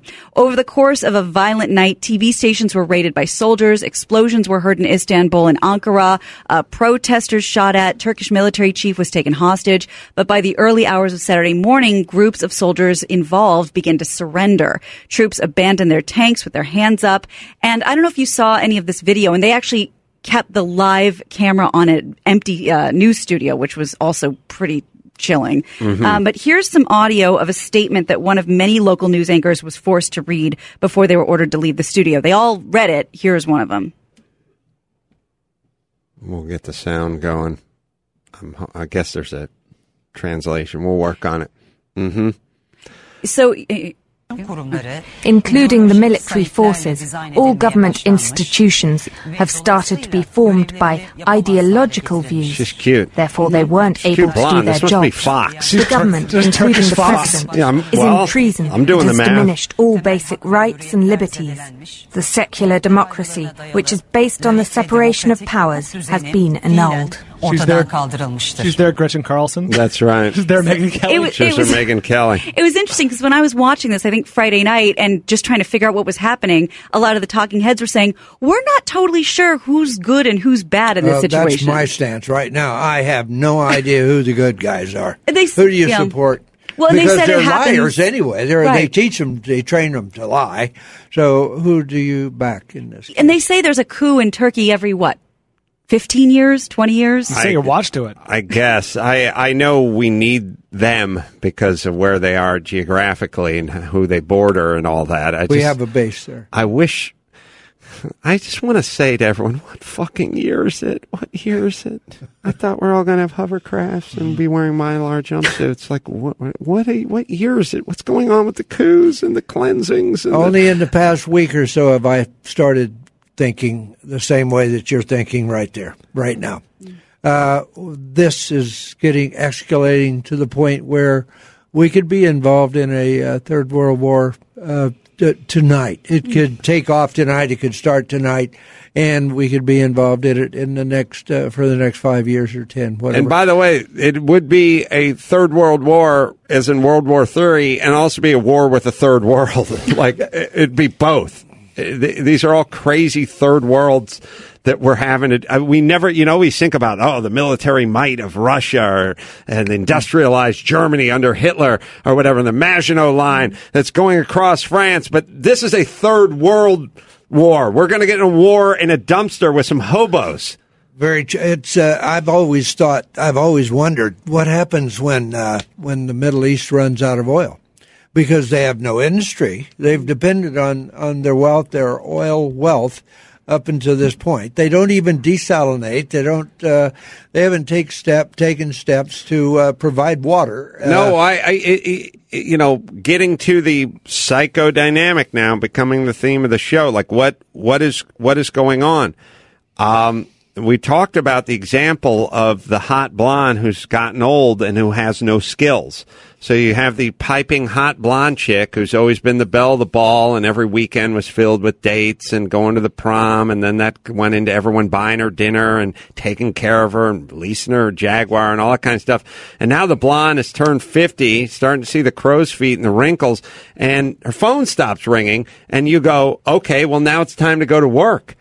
Well, what work? I don't know how to work. I haven't built up any skill. I don't have a skill set. Hey, the chick with the huge ass and the hook nose over there, she's got she's got advanced degrees. She's a certified beautician, and she runs her own law firm because she's not gone out on Saturday nights. The hot blonde oil is basically your hot blonde thing, which is okay. Take a whole bunch of people and you put this thing beneath their feet, and you can get rich beyond your wildest imagination without really doing anything. Just license the rights to They don't Mobil even Nexon. grow their own food. I mean, they don't even rent. They have stores, but they bring Filipinos in to run the stores Well, because why? they don't want to do yeah, that. why would you have any skill set built up as a nation if you've just been riding on this black crude that's coming out from it. between your legs for the last hundred years, and now when it runs out, we're going go? somewhere else, and now you're back to selling date shakes. You're in trouble. When I was 12 ish years old, say circa 1990, my grandfather explained to me that Elizabeth Taylor was once the most beautiful woman on the planet. It was universally agreed. She was the most beautiful woman acting in uh, in Hollywood, and uh, all I knew of her was the white diamonds, you know, older These woman. have always brought me and I, luck. And I was like, she was the most beautiful woman in the world. Like, oh, yeah, everyone, everyone was in love with her. She, she yeah, was but the, the difference is she she she's got half the mo- she had half the money in Southern California before she Mm. died. You know, But fast forward 70 years from now Right. or 75 years from now, imagine explaining to like a young kid, like, oh, the Middle East, they were once opulently wealthy. They were once, they ran the world, you Oh, know, they had the most money of anyone because they had all this oil. And 75 years from now, maybe we'll probably, probably, I'm playing the odds, we'll not have the dependence on oil we have today. And it'll just seem as absurd to, as it seemed to me that Elizabeth Taylor was the most beautiful woman in Hollywood at Well, one point. that's my question because this all makes Brown sense. diamonds. Go ahead. But um, and I, I don't know if I know enough about it right now to to answer. So maybe you do. Um, how does our dependence continue to affect this negatively?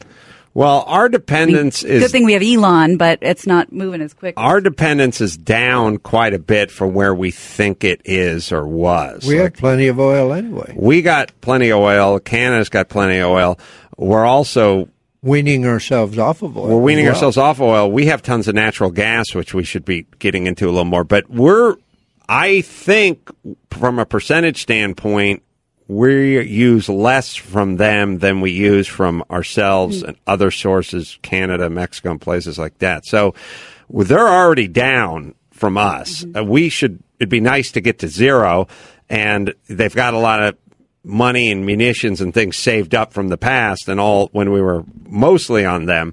But it's a spigot that's been turned not a slow drip, but it's it's down quite a bit, and it could be down quite a bit more in the next five to ten years, especially if we would be a little more realistic about it. Like I've talked to a lot of guys in the industry and you know they basically say we got a ton of natural gas. We should be hitting the natural gas and it's like it's got the word gas in it, so it's no good. And I wish whoever is elected next, although it'll never happen because it makes too much sense. I I, I love someone to go look. I want to be off all this fossil fuel and or natural natural gas burns incredibly clean, but okay, still, I want to be off it. I want to be off all that stuff. I want to be on all this alternative stuff too. But it's going to take 20 years. Let's just do use our own fuel for the next 20 years and be working at the same time for all these alternative things and we'll have it. But meanwhile, we won't be shipping over uh, steamer trunks full of cash to the Middle East. We'll focus on our tapping into our own resources. Yes. It's kind of like giving yourself a deadline for a, a diet or something. You know what I mean? It's like, oh, I want to lose this much No. weight by Christmas or by you know whatever, whatever. Because if you if you're committed to using your own supply, at some point it's going to run out or run dangerously low. That's your deadline. You know what I mean? Get your get your shit. But your- also, thing. that comes into the works into the equation as well. Now, my thoughts are, what are they going to do when they run out of oil? No, that's a okay. great well, what point. are they? Uh, and also, if you look at the other side of the coin, what are they going to do when we stop using oil? When the rest of the world stops using oil to the point where they're sitting on top of all this oil that's useless and Nobody worthless wants. and worth nothing that no one wants, and they can't eat it. Oil is going to have this crazy thing. If you looked at a graph fr- fr- on the world's calendar of flatlining zero until you know 1899, then the Spikes spike wildly. up, like wild wild spike, and, and, then, fades back out down. somewhere around yeah, 2080. So in 2015, we used 24% of um, the consumption was from them. Is that correct? 24% of our oil, of the petroleum in general, the U.S. used came from other countries. Other countries. but- but- 76% was domestic. Right, but are we including Canada and Mexico? Because This is it said other countries. So well, yes. we'll go for go for OPEC or you know Middle Eastern stuff. We'll see because now that number's even lower if you work in Mexico and Canada. But we sell more than that to other countries as well. So I don't understand why we sell like 30% of our oil and then we import 24%. Doesn't make any doesn't make sense. any Maybe sense. it's NAFTA. Maybe well, that's why, I we gotta voted get for it. Hillary in there to put these stop these fat cats from doing this. I think it's going to take the great negotiator. Uh, all right, shall we bring it home? You got it. I'm Gina Grad, and that's the news. That would not go over good in the hood. Gina, Gina, That was the news with Gina Grad. Quick break to tell you about Caldera, Caldera Lab. Dry skin, acne scars, wrinkles, or just want healthier skin. This is the product I use. The Good by Caldera Lab. Non-toxic, natural serum made 100% from plants. Named by GQ is the best natural face serum for men. For all guys and all skin types, great with beards or bald heads or dry scalp. Keeps it uh, shiny and moisturized. Caldera Lab believes you shouldn't have to decide between clean, sustainable ingredients and real results. Simply apply to dry skin. The result is perfection. That's right, gentlemen. Take care of your skin. Try it 100% risk free. If you don't love it, they'll refund it in full. Right, Dawson? Special offer for the Adam Carolla Show audience 20% off your first Caldera Lab purchase of The Good. Go to calderalab.com slash Adam. That's C A L D E R A L A B dot com slash Adam or use discount code Adam at checkout. And that was R. Lee Ermey back in 2016. His final appearance on the Adam Carolla Show. He's come on a few times, and uh, even one time he brought in his crazy military truck or jeep. Yeah, I love whenever he came on. He was really awesome. He had incredible timing. Uh, every portion of his life, including getting hired for the movie and then getting a film career, uh, running all of his the whorehouses he's talked about in the past at the time he ran them. Oh, yeah. and then also checking out before the Me Too movement. Rest in peace, R. Lee Ermey. Rest in peace. All right, let's get going with our final clip of the day. This one is from 2018. Rob Riggle was in studio. Adam Carolla Show, episode 2256. Rob's been on a ton of times, uh, including an early solo episode. We've played almost all of them. This is one of the best ones. Uh, John Tabbis also in this episode, not in this portion. Uh, Gina Grad and Bryan Bishop are in this portion. February of 2018, Rob's in studio.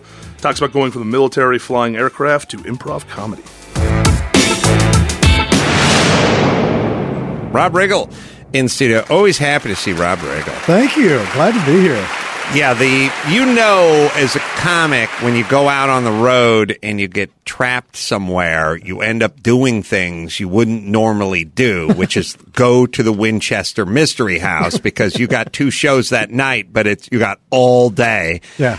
And where is that in Sac uh, Fresno, San Jose. San, San Jose. Jose. Yeah, San Jose. They also had a car museum, and the car museum was like, "Well, there's a 1988 bone stock Pontiac Fiero," and it'd be like, "What? This isn't a car museum. This is a place with a roof where cars are parked, but that doesn't make it a museum." And the Winchester Mystery Yeah. House is like 27 bucks, and it's nothing. It's just walking through a would've seen house. just as nice cars at the airport. At the lot. airport, absolutely. If you were at uh, SFO, it'd be better. Rob is here. Podcast Riggle's Picks with uh, Rob and Sarah Tiana have been in here before, uh, who we enjoy, and then also the movie, of course, uh, Twelve Strong, which is out. Um, I saw him uh, hosting uh, NFL Honors, doing an amazing job. I I uh, I see you all over Fox. I see you all over TV. I see you in features. I see you in commercials, and I always just think, good for you. I don't I don't have the same feelings about Kevin Smith, but when I hear about Rob Riggle, I go, good for Rob. Such a nice guy, a veteran. How long were you in the Marines? 23 years. 23 years. I think Mike August always wanted to do a sitcom because he said Rob Riggle was the only Marine station on Manhattan for a while, and he said that's a sitcom. Is Yeah. that true? It should have been. It should have been a sitcom. Yeah. No, I uh, I was uh, I was stationed in Manhattan. That was my last active duty station. Well, I take that back. I, I did. I got called back for a year. Went to Afghanistan. Uh, and then served down at Central Command down in Tampa. But uh, yeah, I was I was on active duty in Manhattan for a while. Yeah, little small office, the dog and pony stuff. It's not know. all Fleet Week. It, we did a lot of Fleet Oh, Week, yeah, I a was lot of Fleet say, Week, right. a lot of Fleet Week prep. Uh, yes, I wasn't in the actual you know, committee. yeah, sure. Again, according to Sex in the City, that was a very big week Oh, for the yeah. It's ladies a fun, over sexy there. time. hmm it is kind of a. It, Just it us a- Samantha. it- it's a perfect storm in a way. You have a just a lot of Marines and sailors hitting port and uh, hitting it kind of hard. Yeah. And you know, there's a lot of ladies in town. It's kind of a happy match. Yeah, man. So, 12 strong, and I didn't know this. You play uh, Colonel Max Bowers, and you served with him when he was, in the military? He was actually my boss. He was my Wow. he was my direct boss. So so um, 9/11 happens. I was in the re- I had just left active du- active duty in 2000. I was in the reserves uh, in Manhattan. Um, 9/11 happens. My reserve unit's in Manhattan. We were the only reserve unit in Manhattan. So I was activated the night of September 11th. Reported to Ground Zero on September 12th. Worked on the rubble piles from the 12th to like the 18th, and then uh, and then to the 30th of September, I worked in one police plaza helping coordinate military civilian efforts. I was a captain at the time. My country was just attacked. I was pissed off, so I volunteered to go back on active duty. I had a pretty high security clearance, so I knew they would pick me up, and it didn't take long. I got my orders on November 10th, uh, Marine Corps birthday. November 17th, uh, I reported to Central Command. November 30th, I was in Afghanistan. Wow! So when I got to Afghanistan, though, I reported to 3rd Battalion, 5th Special Forces Group. My commanding officer was uh, Lieutenant Colonel Max Bowers. I was a captain at the time. And I, even though I was a Marine, I was coming from Central Command, so I was attached to their unit. But I worked on his command element, um, doing civil affairs and public affairs work for him. Uh, so I briefed him every morning, briefed him every night. And, and then and now I'm playing him in the movie. So I felt like I knew the man. Yeah. Yeah. How much did that help in terms of not not your portrayal, but what I'm saying is is like getting your foot in the door, getting the audition. Like, have, like I feel like I'm making a movie. I'm just going to give it to the guy who was there. Knows him personally. I, I think it helped. I think it helped. Um, I, I, you know, the, the script, I read the script five years ago. Five years ago. So, you know, and, and I went in and I met with Mr. Bruckheimer and, you know, we talked about it and I, and he asked me, you know, is the dialogue seem real? And I was like, mm, parts of it and parts of it not. And, you know, this isn't how we joke with each other. And we just had kind of a, a conversation about the script. And then I left, I shook hands and I never heard from him again. So I thought, well, that was that. I must have said something wrong. And, uh, five years go by, and then all of a sudden I get a call out of the blue saying, "Hey, they're making the movie. They want you to be Bowers. Are you in?" Wow. I could said see yes. Rob getting a little uh, overzealous with this stuff and playing fast and loose with the truth for future ones. Like, hey, we're doing the Robert E. Lee story. Yeah, yeah, I know. him. Yeah, I know the guy. Oh my God. Send the script over. I Kicked his ass in a bar I, I can once. tell you uh, all you need to know. Oh, you're talking about This old guy's Bobby Lee? Bobby Oh, Lee. Bobby, no, What a- Jesus. What a handful. How Don't much get me time you started. He's fine until he gets the whiskey in him. So, um, I have a question. Yes. Speaking of what you just said, did you ever notice any ill uh, side effects from being on ground zero after immediately after? Because somebody heard some stories. Yeah, on I get. I get asked that a lot, and I got to say no. Um, Lucky. I don't know. Maybe I'm just lucky, or or I just I don't know. Uh, I've smoked a lot in my 20s. Maybe that's uh, so it, it all panned Toughened out. It all came out. I don't know, but I. Um, no, I, I I felt nothing, and and for the first couple of days, I worked with no mask on or Oh, anything. And then when they finally did get us mask, it was like a little surgical mask, Yeah, yeah. like you see. At the airport. they're people little the what, airport wearing. what they are because doing enough construction. They're they're paper, but you sweat into them because it's like you hold your hand in front of your face, you'll Yes. just start immediately sweat up the palm of your Yes. hand, and so then they. They're paper, so they start getting moist, and then you have to kind of you li- pull them down, For- you breathe, and then you put them back up so you can get back to work, and then you pull down and like And it's a hot, again. it's a hot, wet, stinky mess because your breath is ass, and Right. it eventually gets all moldy and wet in there, and it's it's gross. so guys- eventually you rip it off. the guys you want to hang with on the construction side are the guys who poke the hole in it and push a cigarette through. it. Oh, that's good. That's the dude. That's the guy just got done riding Mexican space shuttle on the porta potty, and then the free cowboy hats to the ass liners with the arrow. Like that's the guy you want to eat lunch with. You want to sit on his pile of drywall when you eat Yeah. lunch. Team yeah, up with him. I always, uh, I, I always worked with. I worked with a guy named Gareth once, who every single time he pulled the mask down, he would always go, "Damn it, there's nothing I could do to save the patient's life." Like every single time he pulled it out, he was like a frustrated '80s surgeon. But I love that he went into character. every time he just the had a mask came bit down, every he's like, time. Damn it, live. Yeah, the toughest part of the job. is He's like had to go in and talk to the next of kin. I've done now. all I can. I worked. Yes. I worked in a bag factory in North Kansas City uh, the summer before I went to college, and uh, um, I was the only one who worked because if you got if you um, you got more money on welfare than you did if you worked a forty hour week in the bag factory, Mm-hmm. and they would. Uh, so everybody would try to get fired because if you Right. got fired, you could go collect. But if you quit, you couldn't get it. Exactly. So the four, so and I was a young eighteen year old kid. So and I was you know zesty from the suburbs. So I was working hard and I showed up ready to go with a little spring butt attitude. And uh, um, yeah, everybody that I worked with, uh, Vernell, uh, Dwayne, Luther, uh, Danny, you know all Just the guys. say all the Jews. they were all. Uh, uh, Safety conscious was not part of their world. Right. They would go out at lunch and they would prone. get a six pack, each get a six pack of Natty Light and a half pint of extra dry gin, and they would finish it in 30 minutes. That's right. And then they'd come back and drive the forklifts around and all that stuff. So, so safety on work sites has never been something I've been Did fortunate they have enough these to zero enjoy. days since uh, accident dry erase always, board? Permanently always. painted. And they would, and they would tell the foreman. They would literally get in his face and tell him to go fuck himself, and they would just get all over his case. And he would sit there and take it and go, "Okay, all right, Jesus. that's hey, why don't you calm down now, Danny?" And then he'd go, "Rob, I need you to do all the work today." And I would get tasked with all the jobs. Well, it is one of those things like depending on where you come from and what you do, like when I work construction, like if we did hear about some guy who fell off a ladder and impaled himself on some rebar, but now he was going to get paid for three months and didn't have Oh. to come. It's like, oh, Lucky son of a bitch. Sweet bastard. lucky, sweet. He's probably playing Nintendo right now and eating cereal out of the box. Yeah, he's out loving of the it. box. He's loving it. Oh, dude. And life. probably get a new pipe for his jet ski. Because, you know, man, that 1800 a month. Oh, I yeah, mean, some guys Jesus are. Christ. Some guys have all the cheddar. luck. I know we should talk about guys who are insane losers. Kenny Ryback got a job. He's working at Gelson's. He's not a checker, but he's a bagger, but he gets 10 bucks an hour. Golden time, he gets 15 on if he works Christmas. Guy Like, must have a like- horseshoe up his ass. It's, it's like it's crazy what you would look at. Oh. I had this thing. I don't know if you had this thing, but I, I sort of went when I was doing all this kind of work. I remember thinking to myself, even if somebody paid you fifteen dollars an hour, mm-hmm. by the hour is just not the way to do it.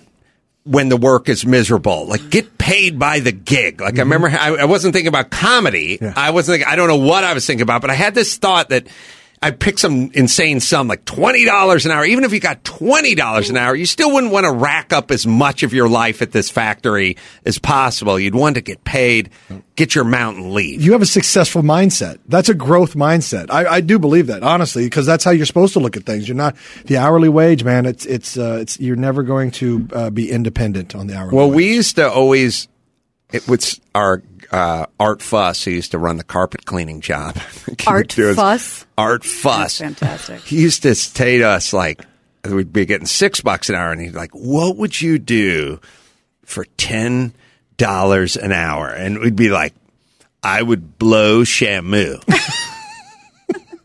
I would, and he'd, we'd pick these like insane jobs. Like uh-huh. I would go into an AIDS hospice and lick the ground without using a mop. Like, like, and it was ten dollars. That was the the high benchmark. The benchmark Yeah, that was the mark was ten Yeah, dollars. Was the well, was that, the that's, fantasy. but that's one of the oldest games in the world. I remember going to summer camp, and okay, how much would it how much would it take for you to Blank. eat a turd? Right. Okay, well, you know, I, I'm probably in to eat You're the a whole Philly thing or fan, take a, just the a Super Bowl away. Super Bowl. Yeah. take a bite of it or to eat it, and they're like, well, take a bite. Okay, for a bite, at least fifty k. That's me. How how much were you getting an hour at the bag factory?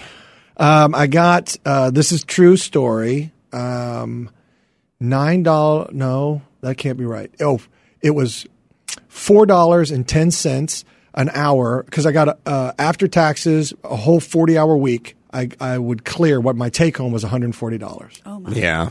Yeah. Do you think you got now? See, you're everywhere. You're doing all these. You have 18 jobs. I, I feel like that base and the Marines and the bag factory and all that kind of stuff. It's hard to say no to a gig that pays good that doesn't that involves a some cheese in a green room. Like it all feels like. Well, it's all gravy, right? Is there? Do you have trouble saying no to things because it all just feels like this isn't a bag factory? Yes, I mean, eh, especially in the beginning of your acting, comedy, show business career, you say yes to everything. I did because you wanted the you wanted the gig, you wanted the experience, you wanted to be seen, you wanted to build a reel, you wanted to anything you could to just get some traction. You just wanted to get some. So I said yes to everything, um, and just now. And I know it doesn't feel like it because I've been very fortunate to keep working, but just now I am getting very good at saying no to stuff. I but I'm still saying yes to a lot of stuff, but I still say I'm saying no more than I've ever said before in my life. I just was reminded by uh, Chris Maxpat of one of my favorite reoccurring roles, Gil Thorpe, the realtor on Modern Family. Unbelievable piece of comedy acting by Rob Riggle. Thank It is you. so my kids love that Oh, show. that's- it is I a love great that show. It is a great It's a show, good show. It's a and good it's really well written and really well done. And Gil, I don't know if we can find some of Gil interacting with Phil, but Well, there's only three words you need to know in real estate, and that's Thorpe, Thorpe, Thorpe. Gil Thorpe. I love it. I love I love how Phil's always defeated by Gil. I love what a pretentious prick He's Gil just Thorpe such a perfect is. foil to Ty Burrell's character because his character is so sweet. He's the nicest guy in the world, and then you need the biggest douche to, to deal with the nicest guy in the world. Oh God! When I tell my kids Gil Thorpe is in here, that's going to be a, that's going to be a big deal. You may you may you may uh, take uh, Uncle Jimmy's place in the uh, power ranking of uh, celebrity friends temporarily. He'll start to slide back into number one. Come time. my, my my kids are so horrible that my 11 year old daughter, we're walking uh, Phil, named after Phil Dunphy, uh, the 110 pound lab, to Starbucks the other night. And my daughter just out of the blue goes, uh, Hey, uh, mom, no offense, but if they ever did one of those, you know, occupation days where you bring in a family member and they had explain what the occupation did, I'd go with Uncle Jimmy. and I said, uh, well, he's not your family. Well, he's Uncle Jimmy. Yeah, no offense, mom. But just so you know, if it happens, and then I said, "Well, what about me? I'm in, I'm, I'm a celebrity," and he's like, "Yeah, no offense." Wow. I'm still sticking with Jimmy on this one. I said, "Well, good luck." over. Yeah, you know what? Hitting up his publicist. Oh, do we have guilt? Well, hold the on cla- a second. It's the classic no offense, too. Yeah, I don't think you Lot understand what that means. No offense is right up there with I'd like to help. No, you would not. You never have.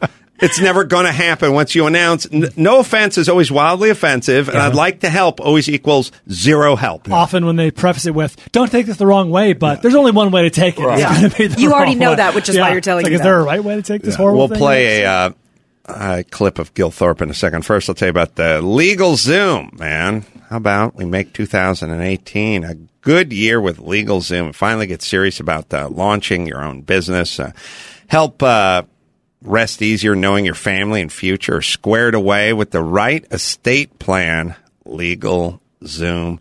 They've been helping people take care of their dreams and responsibilities for over 16 years. Mark Geragos will sit right where Gil Thorpe is sitting, and he will tell you, go ahead and use Legal Zoom. Don't use me unless you're uh, Chris Brown and you're being arrested because you took a picture of yourself and a monkey and put it on Instagram, and some do-gooder called the cops and had you and your monkey arrested. LegalZoom. God, I hate people. LegalZoom, not a law firm, but they have resources to keep you on track, including advice from their nationwide network of independent attorneys. No billing by the hour, no billable hours there. It's LegalZoom. Price is given upfront. Start get start off uh, 2018 with a good story, huh? LegalZoom, Dawson. Go to LegalZoom.com slash Adam and get special savings. That's LegalZoom.com slash Adam. LegalZoom, where life meets legal. LegalZoom.com slash Adam. All right, let's uh, just because Gilthorpe, I forgot all about Gilthorpe. It makes me laugh every time. Oh. That's my wife. I better take it. Hey, hey, oh, oh, oh, listen, whatever you do, don't tell her you're playing golf on a weekday. You'll be doing dishes all night. Good call. Thank you, my man. Hey, honey, what's up? Oh, not much. Just uh, at a meeting. You know, working hard, bringing home the bacon. No, he's not. He's playing golf. No. Four. Uh, nice putt. Why are you lying to your wife, Dunphy? Huh? hey, he had a beer at lunch What too. is wrong with you? you just got torpedoed. Come back here. Torpedo. It's always funny. Gilthorpe is always. God, there's like they're going after the same houses. What was the best one? Was it the uh, oh oh oh? We were just talking about this, weren't we? The uh, uh, career day. Was there a career? There was a career. There was day. a career day when, oh yes, oh god, that was a good. And I, I handed out uh, Gil Pickles, Pickles. Gil Yeah. Pickles, Gil Pickles. and then he tried to do. Uh, Phil tried to do a uh, interactive thing where he interacted with himself on a TV, but he got out of sync with it, and he could never catch up, and so it turned into this debacle. Oh, you got to find Gilthorpe uh, career day. It made me laugh my ass off.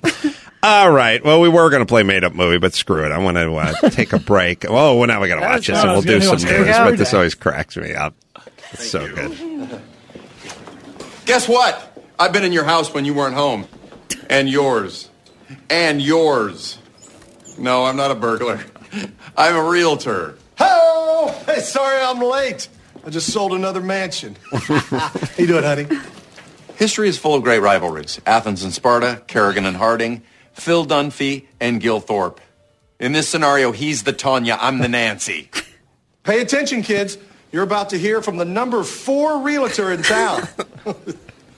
Anyway, uh, I'm not going to bore you guys with a lecture. Instead, I'd like you to watch as I converse with a young man who's wondering what to do with his life. Hey, kid. Hey, kid, up here. Damn it. Up here. 16 year old. Hello. What's up? I'll tell you what's up. I'm interested in helping you by telling you all about a career in real estate. Real estate is not just buying and selling houses. I don't have time for that. Epic fail. Yeah. Sounds like we need to start at the beginning. You see, real estate is about people. People? Couldn't agree more, Phil. Best part of our job is putting the right person in the right home. Matter of fact, last week I put a Spanish couple into a Spanish home. A world without houses. That's cray cray. Okay, okay. Phil, I'm sorry. I didn't mean to script your little show. I know timing is critical on these things. Believe me, the last thing I Wow, want to do you sold the house to the Channel 7 weatherman? No, no. But I did sell one to Kobe Bryant. Guess what? He's not talking to you. He's talking to me, and I have a very funny story. Actually, a guy walked into. That's no. hilarious. No, I haven't told it. Okay. Um. Oh. The concerned T-shirt. Great throw. You were right. It is in my court. Balls in your court. And guess what? It was me the whole time. what? Come on, kid. Come on. Give it up. Give it up. He tried. I think we all know what you were going for, Phil. But I'm looking out here and I'm seeing some hungry kids. Am I right? That's why I brought plenty of Gil Pickles. Who wants a Gil Pickle? Come on, let me see him. All right, come on. Grab one. Gil Pickles. Genius. So much better than my pillow cases. Claire wasn't a fan. One of him in bed is more than enough. All right. There's Gil Thorpe. Love Gil Thorpe. Such a great dick. I wonder if, um, I don't know, maybe a it's like. Spanish couple. Air quotes. I, I, I'd like to look it up. I don't know how you do it, but I mean, I wonder if nicer guys play better douches Oh. because they're free. Yeah, Yeah. they're God, yes. freed up. And now stop speaking. The ultimate nice guy, Larry Miller, Larry plays the Miller douchebag. is the nicest guy in show business. He's the business, perfect and he example. always plays a horrible Absolutely. douche of a whoever. But I, I wonder if there's a part of you that feels in those quiet hours that you may be kind of douchey that doesn't let you Pull back. completely. It's my argument with myself. If I was actually racist, I wouldn't make as many offensive racist jokes. You wouldn't I'd make be as much of a guilty. I'd it. feel weird about Yeah, it. Like yeah. I- I- I think I look. The, uh, there's a part of your personality that you never get to take for a walk, or you shouldn't take for a walk. And when you get opportunities to play douches, you get to take that guy for a walk, and I mean, let him peacock. So I love, I love playing characters like that. And sadly, I play them kind of well, which means I get offered more douchey characters, which then I get to go play more douches, and then I people uh, then it, it, all the characters I play tend to be a douche. So I'm trying to obviously. And then when people think of my Rob Riggle, they think douche. Unfortunately, but they think funny douche, Yeah, which true. I can live with that. My kids love Gilthorpe. That's all I can say. All right, we'll take a quick break. We'll come back with the news right after this. Give me the news with Grad. News with Gina Grad. Breaking viral, all those crazy Trump tweets. Give me news with Gina Grad. Trouble in the Middle East. Celebrity drunk meltdowns. Need news with Gina Gina Grad. The news with Gina Grad.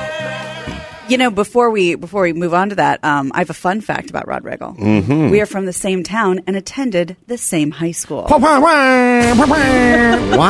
That's for yeah, real. we're nabes. That's right. We're Raiders. Yeah, we're Raiders. Go nothing, Raiders. Nothing greater than a Raider. Yeah, Rob, man. you must have played football. You're a strapping guy. I did. You love sports. What was um, how? So how you went to you, you played in high school? Yes. You went to college, and then you ended up in the Marines. Yes. So how did that work? Uh, it, it's uh, I um, was a the- I was a theater and film major at the University of Kansas, but I had my pilot's license. As was I, Mhm. but I didn't have that. I So my Rob pi- followed I- your footsteps.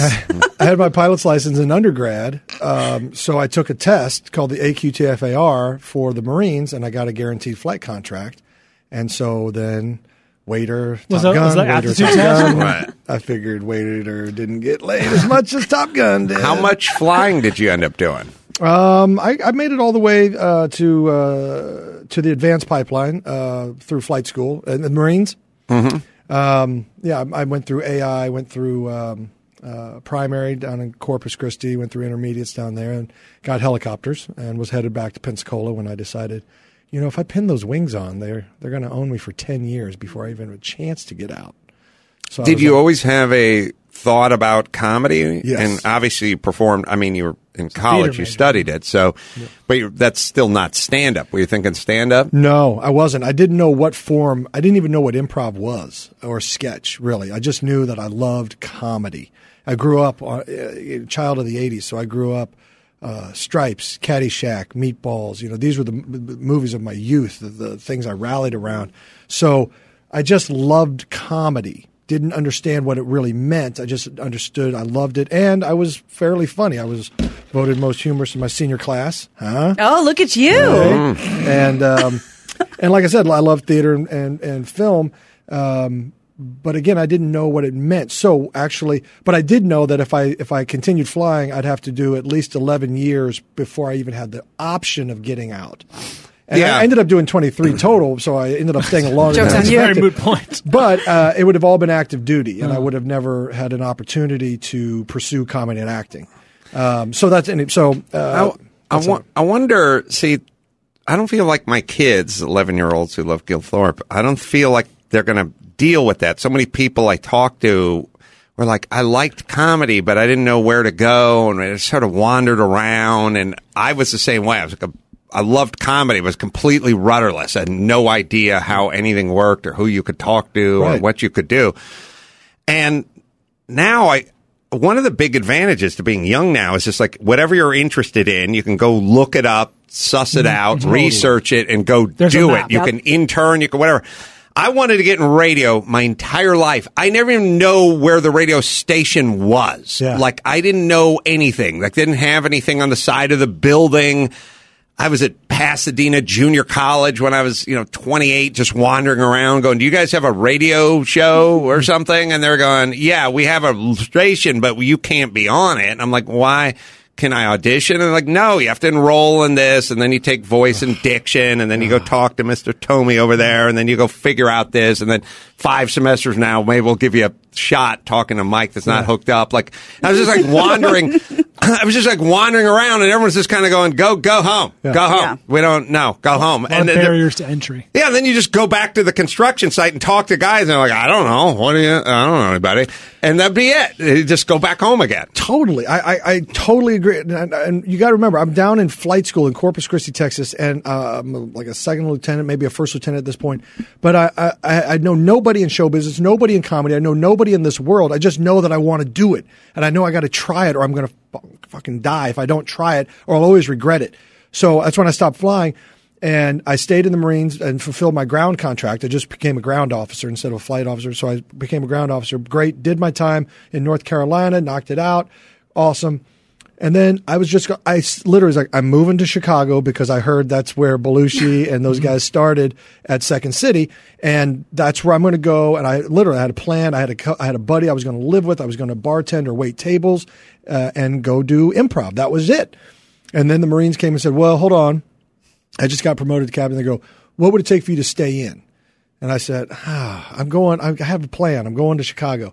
And there's no military or there's no Marine Corps base there. But they said, well, we've got a small office in New York or Los Angeles. And I said, if you can get me to New York, I'll extend. I'll give you three more years on active duty, but I won't augment. And they called my bluff. Next morning, I had I had orders to New York City. So I was like, well, shit.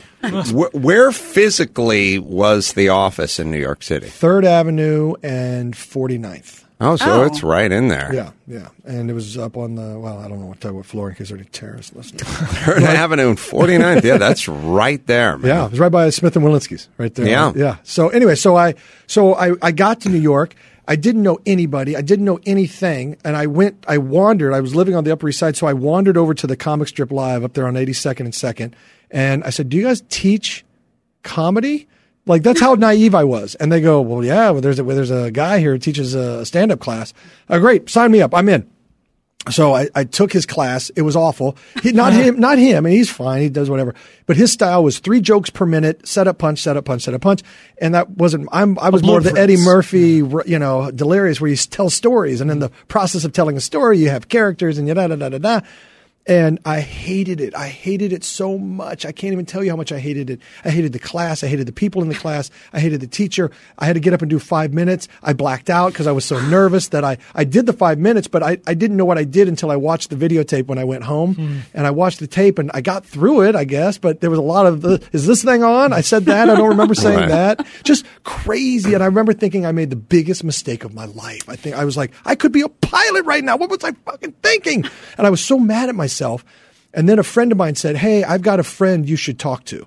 So I, I go, Oh, it was Dave Koechner. And I, Oh, we love and, Dave And I, I called Dave and I go, Dave, you don't know me from a hole in the wall, but we have a mutual friend. He said, No, I've been expecting the call. What's going on? So I broke it all down for him. He goes, he goes, well, dude, you got to try improv and sketch, man.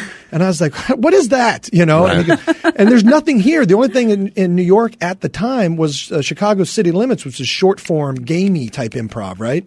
So I was like, oh, I don't want to sing songs and, you know, try to decipher fart codes and all this stuff. So I was like, I don't know if that's for me. He goes, no, no, I got some friends that just moved here a year ago uh, from Chicago, Amy Poehler, Matt Walsh, Matt Besser, Ian Roberts. It's called the Upright Citizens Brigade.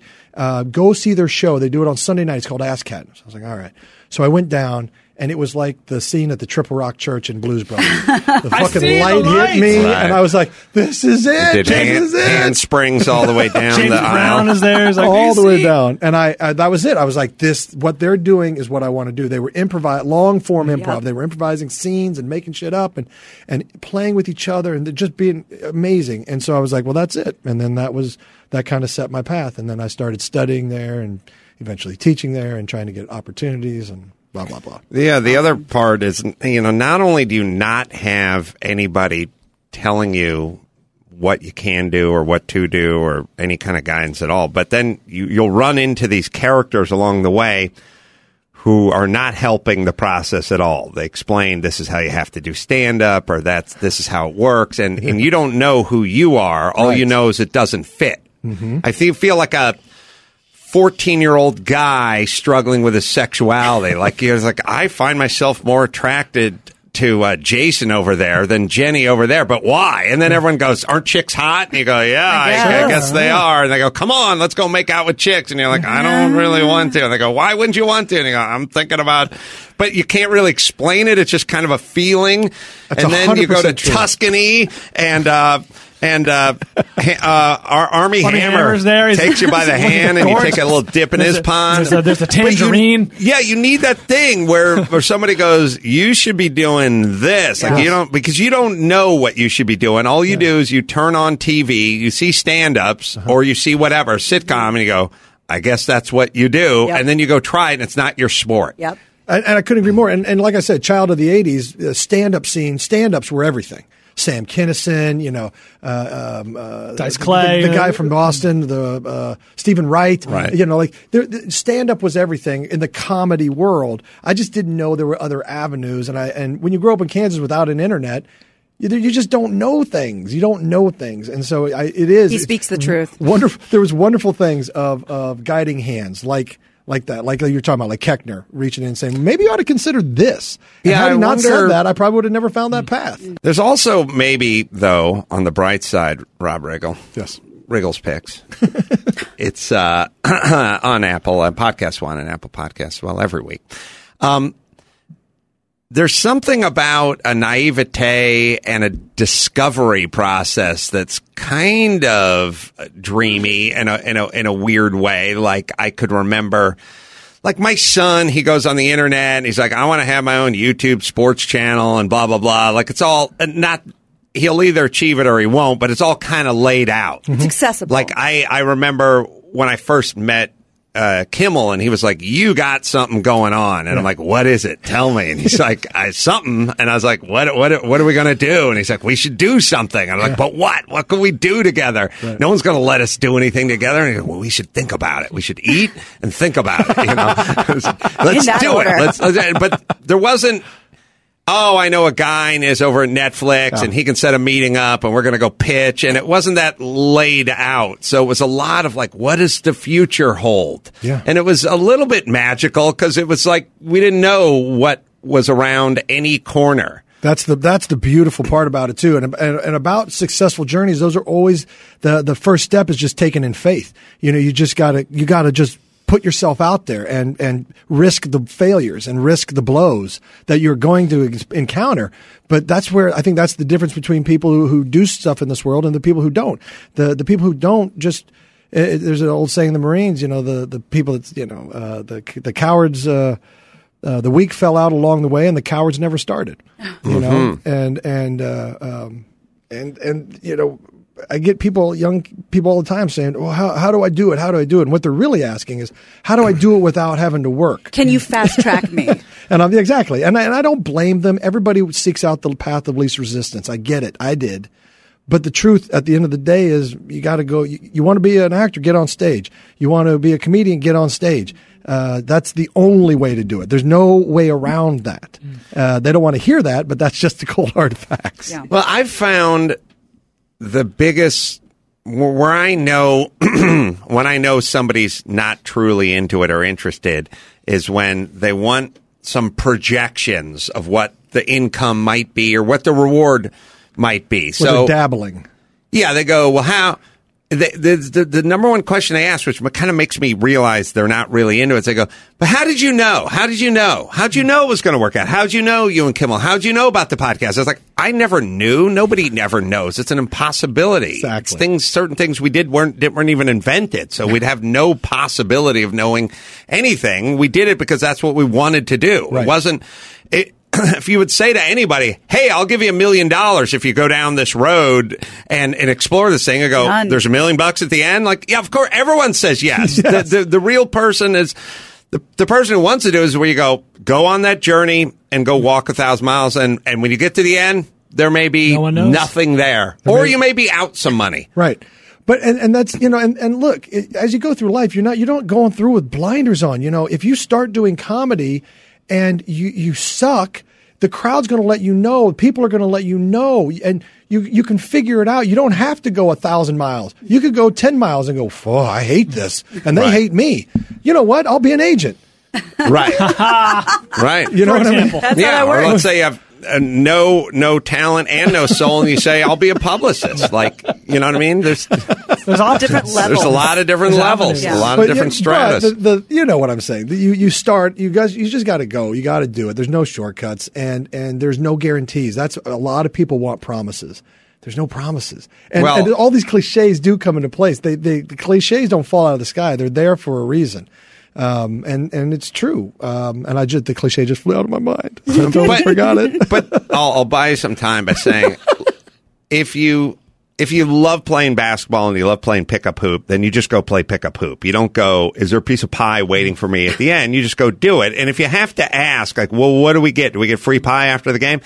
Then you're not into it. it. You're not Yeah. into picking up hoop. You you should treat comedy or acting or writing or whatever treat it like you love love a Like there's no sport. And, and certain amount of people do get paid to play full time and that that could be you but you have to be a person who just has is passionate about the, the sport. And I, I it always drives me nuts when I talk to some actor and I ask them what they're doing and they're like I audition for commercials. And I'm like well but why aren't you doing a play or something? Eh, it's it takes up a lot of time. You got to go down to the church basement. They don't pay anything you know so I'd rather just go out for a, a gum commercial. And it's like don't then you're not Yeah, I, I used to. I used to beg it. my, my improv troupe because we used to have to pay f- uh, uh, for uh, rehearsal space, Yeah. And I was like, guys, you know, we, none of us have any money. This sucks. Let's not pay for rehearsal, but let's go in the park and we'll put a hat out and we'll just do we'll just do a, we'll just do skiing. We'll do our we'll do a, what we normally do, but we'll get paid. You know, we may make, make a buck or two, and we don't have to pay for the space, and we'll put on shows, and let's just go do it in the effing park. And they go, oh no, oh no. I was like, what Do what don't you Rob. know? Let's just go do it. I wanted to do shows all the time. I'm down for bits constantly, even just sitting in the in, in, out, out here on the couch. I could do bits all day. Like it's just I, it's in the blood, right? It's just it's part of what you do. Yeah, I mean, I had to. I was at the Acme Theater. I mean, you you have to pay dues. Like it, it, it's like people go like, "You didn't get paid." It's like it's the opposite of me not getting paid. I paid. It was fifty bucks a month, and I didn't have car insurance. Like I had to go work it off, like at the theater and and stuff like that. Same thing at the UCB, and and I love these. I feel like I got a graduate degree in comedy from the UCB. I learned a lot about writing. I got so much stage time, sketch, uh, improv. I learned so much. I made so many great friends and connections. I wouldn't trade a second of my time there. I've never once in the 15 years that I've been doing improv at the UCB, never once have I been paid by No. them. And and I don't want to be paid. I didn't I never asked to be paid. I don't expect to be paid. It's not something that's ever on my horizon because they gave me something else. You know, they gave me that stage time and they gave me an education and they gave me a place to play and grow and learn and fail and all those things. So I don't you know, but I've never been paid. It cost me money to take the train or take the s- mm. bus or the you know, on rainy nights a cab down to the theater. It cost me money. And I, I gladly handed it over because I felt like what I got back was 10 times more valuable. That's the attitude. Love that. Semper Fi, man. Quick break to tell you about Lifelock. An Arizona family was surprised with a change of address notification they didn't request. It was an attempt to steal their mail and access personal info to steal their identities. It's important to understand how cybercrime and identity theft are affecting our lives. Every day we put our info at risk on the internet. In an instant, cyber criminals could harm your finances and credit. Good thing there's LifeLock. LifeLock detects, I should say, helps detect a wide range of identity threats like your social security number for sale on the dark web. If they detect your information has potentially been compromised, they'll send you an alert and you'll have access to a dedicated restoration specialist, right, Dawson? No one can prevent all identity theft or monitor all transactions at all businesses, but you can keep what's yours yours with LifeLock by Norton. Join now and save up to 25% off your first year by using promo code ADAM. Call 1-800-LifeLock or head to lifelock.com. Use promo code ADAM for 25% off. And that was Rob Riggle on the Adam Carolla Show back in 2018. And that'll do it for today's Carolla Classics. I want to remind everybody if you want to request a clip or have a question for us, you can email us classics at adamcarolla.com. Find us on Instagram at Giovanni Giorgio or at Chris Laxamana1. Slide in our one. DMs. Yeah, let us know what you want to hear, what clip you want to hear. And we appreciate you. We appreciate you being here. Just a reminder if you're uh, in the Southern California, Long Beach area this Friday and Saturday, I'll be playing at Marina Wine in Long Beach from 7 to 10 p.m. Some finger popping acoustic tunes. And uh, check out the Water Cooler podcast. What do you got, Gio? I just wanted to say uh, rest in peace to Gabe Shed. Uh, Gabe was one of the original four interns in the Ace Broadcasting days. Not our current Gabe, the uh, Chick fil A Jay Leno guy. Uh, this is a completely different dude. Uh, it was Katie Levine, Logan Moy, Gabe Shed, and myself remotely, and uh, they became the first staffers before even Chris. And Gabe was a really cool guy. He left the show, I think, to go work on The Walking Dead back in like 2011. Uh, he was 36 years old. He unexpectedly passed away in his sleep uh, last weekend. Uh, he loved Nathan Fillion, Bill Burr, Adam Carolla, and super into liberal politics. Really cool guy. Uh, really sad he's gone. Rest in peace, Gabe. Yeah, rest in peace, and uh, and thanks for for setting the path for all of us other lackeys. So appreciate you. That's very nice. Yeah. All right, that'll do for Carolla Classics. The Adam Carolla Show returns tomorrow with comedian Erica Rhodes in studio. Oh, wow. So make sure to tune in to that, and we'll see you next weekend. My name's Chris Laxamana. That's Super Fan Giovanni. Mahalo and get it on.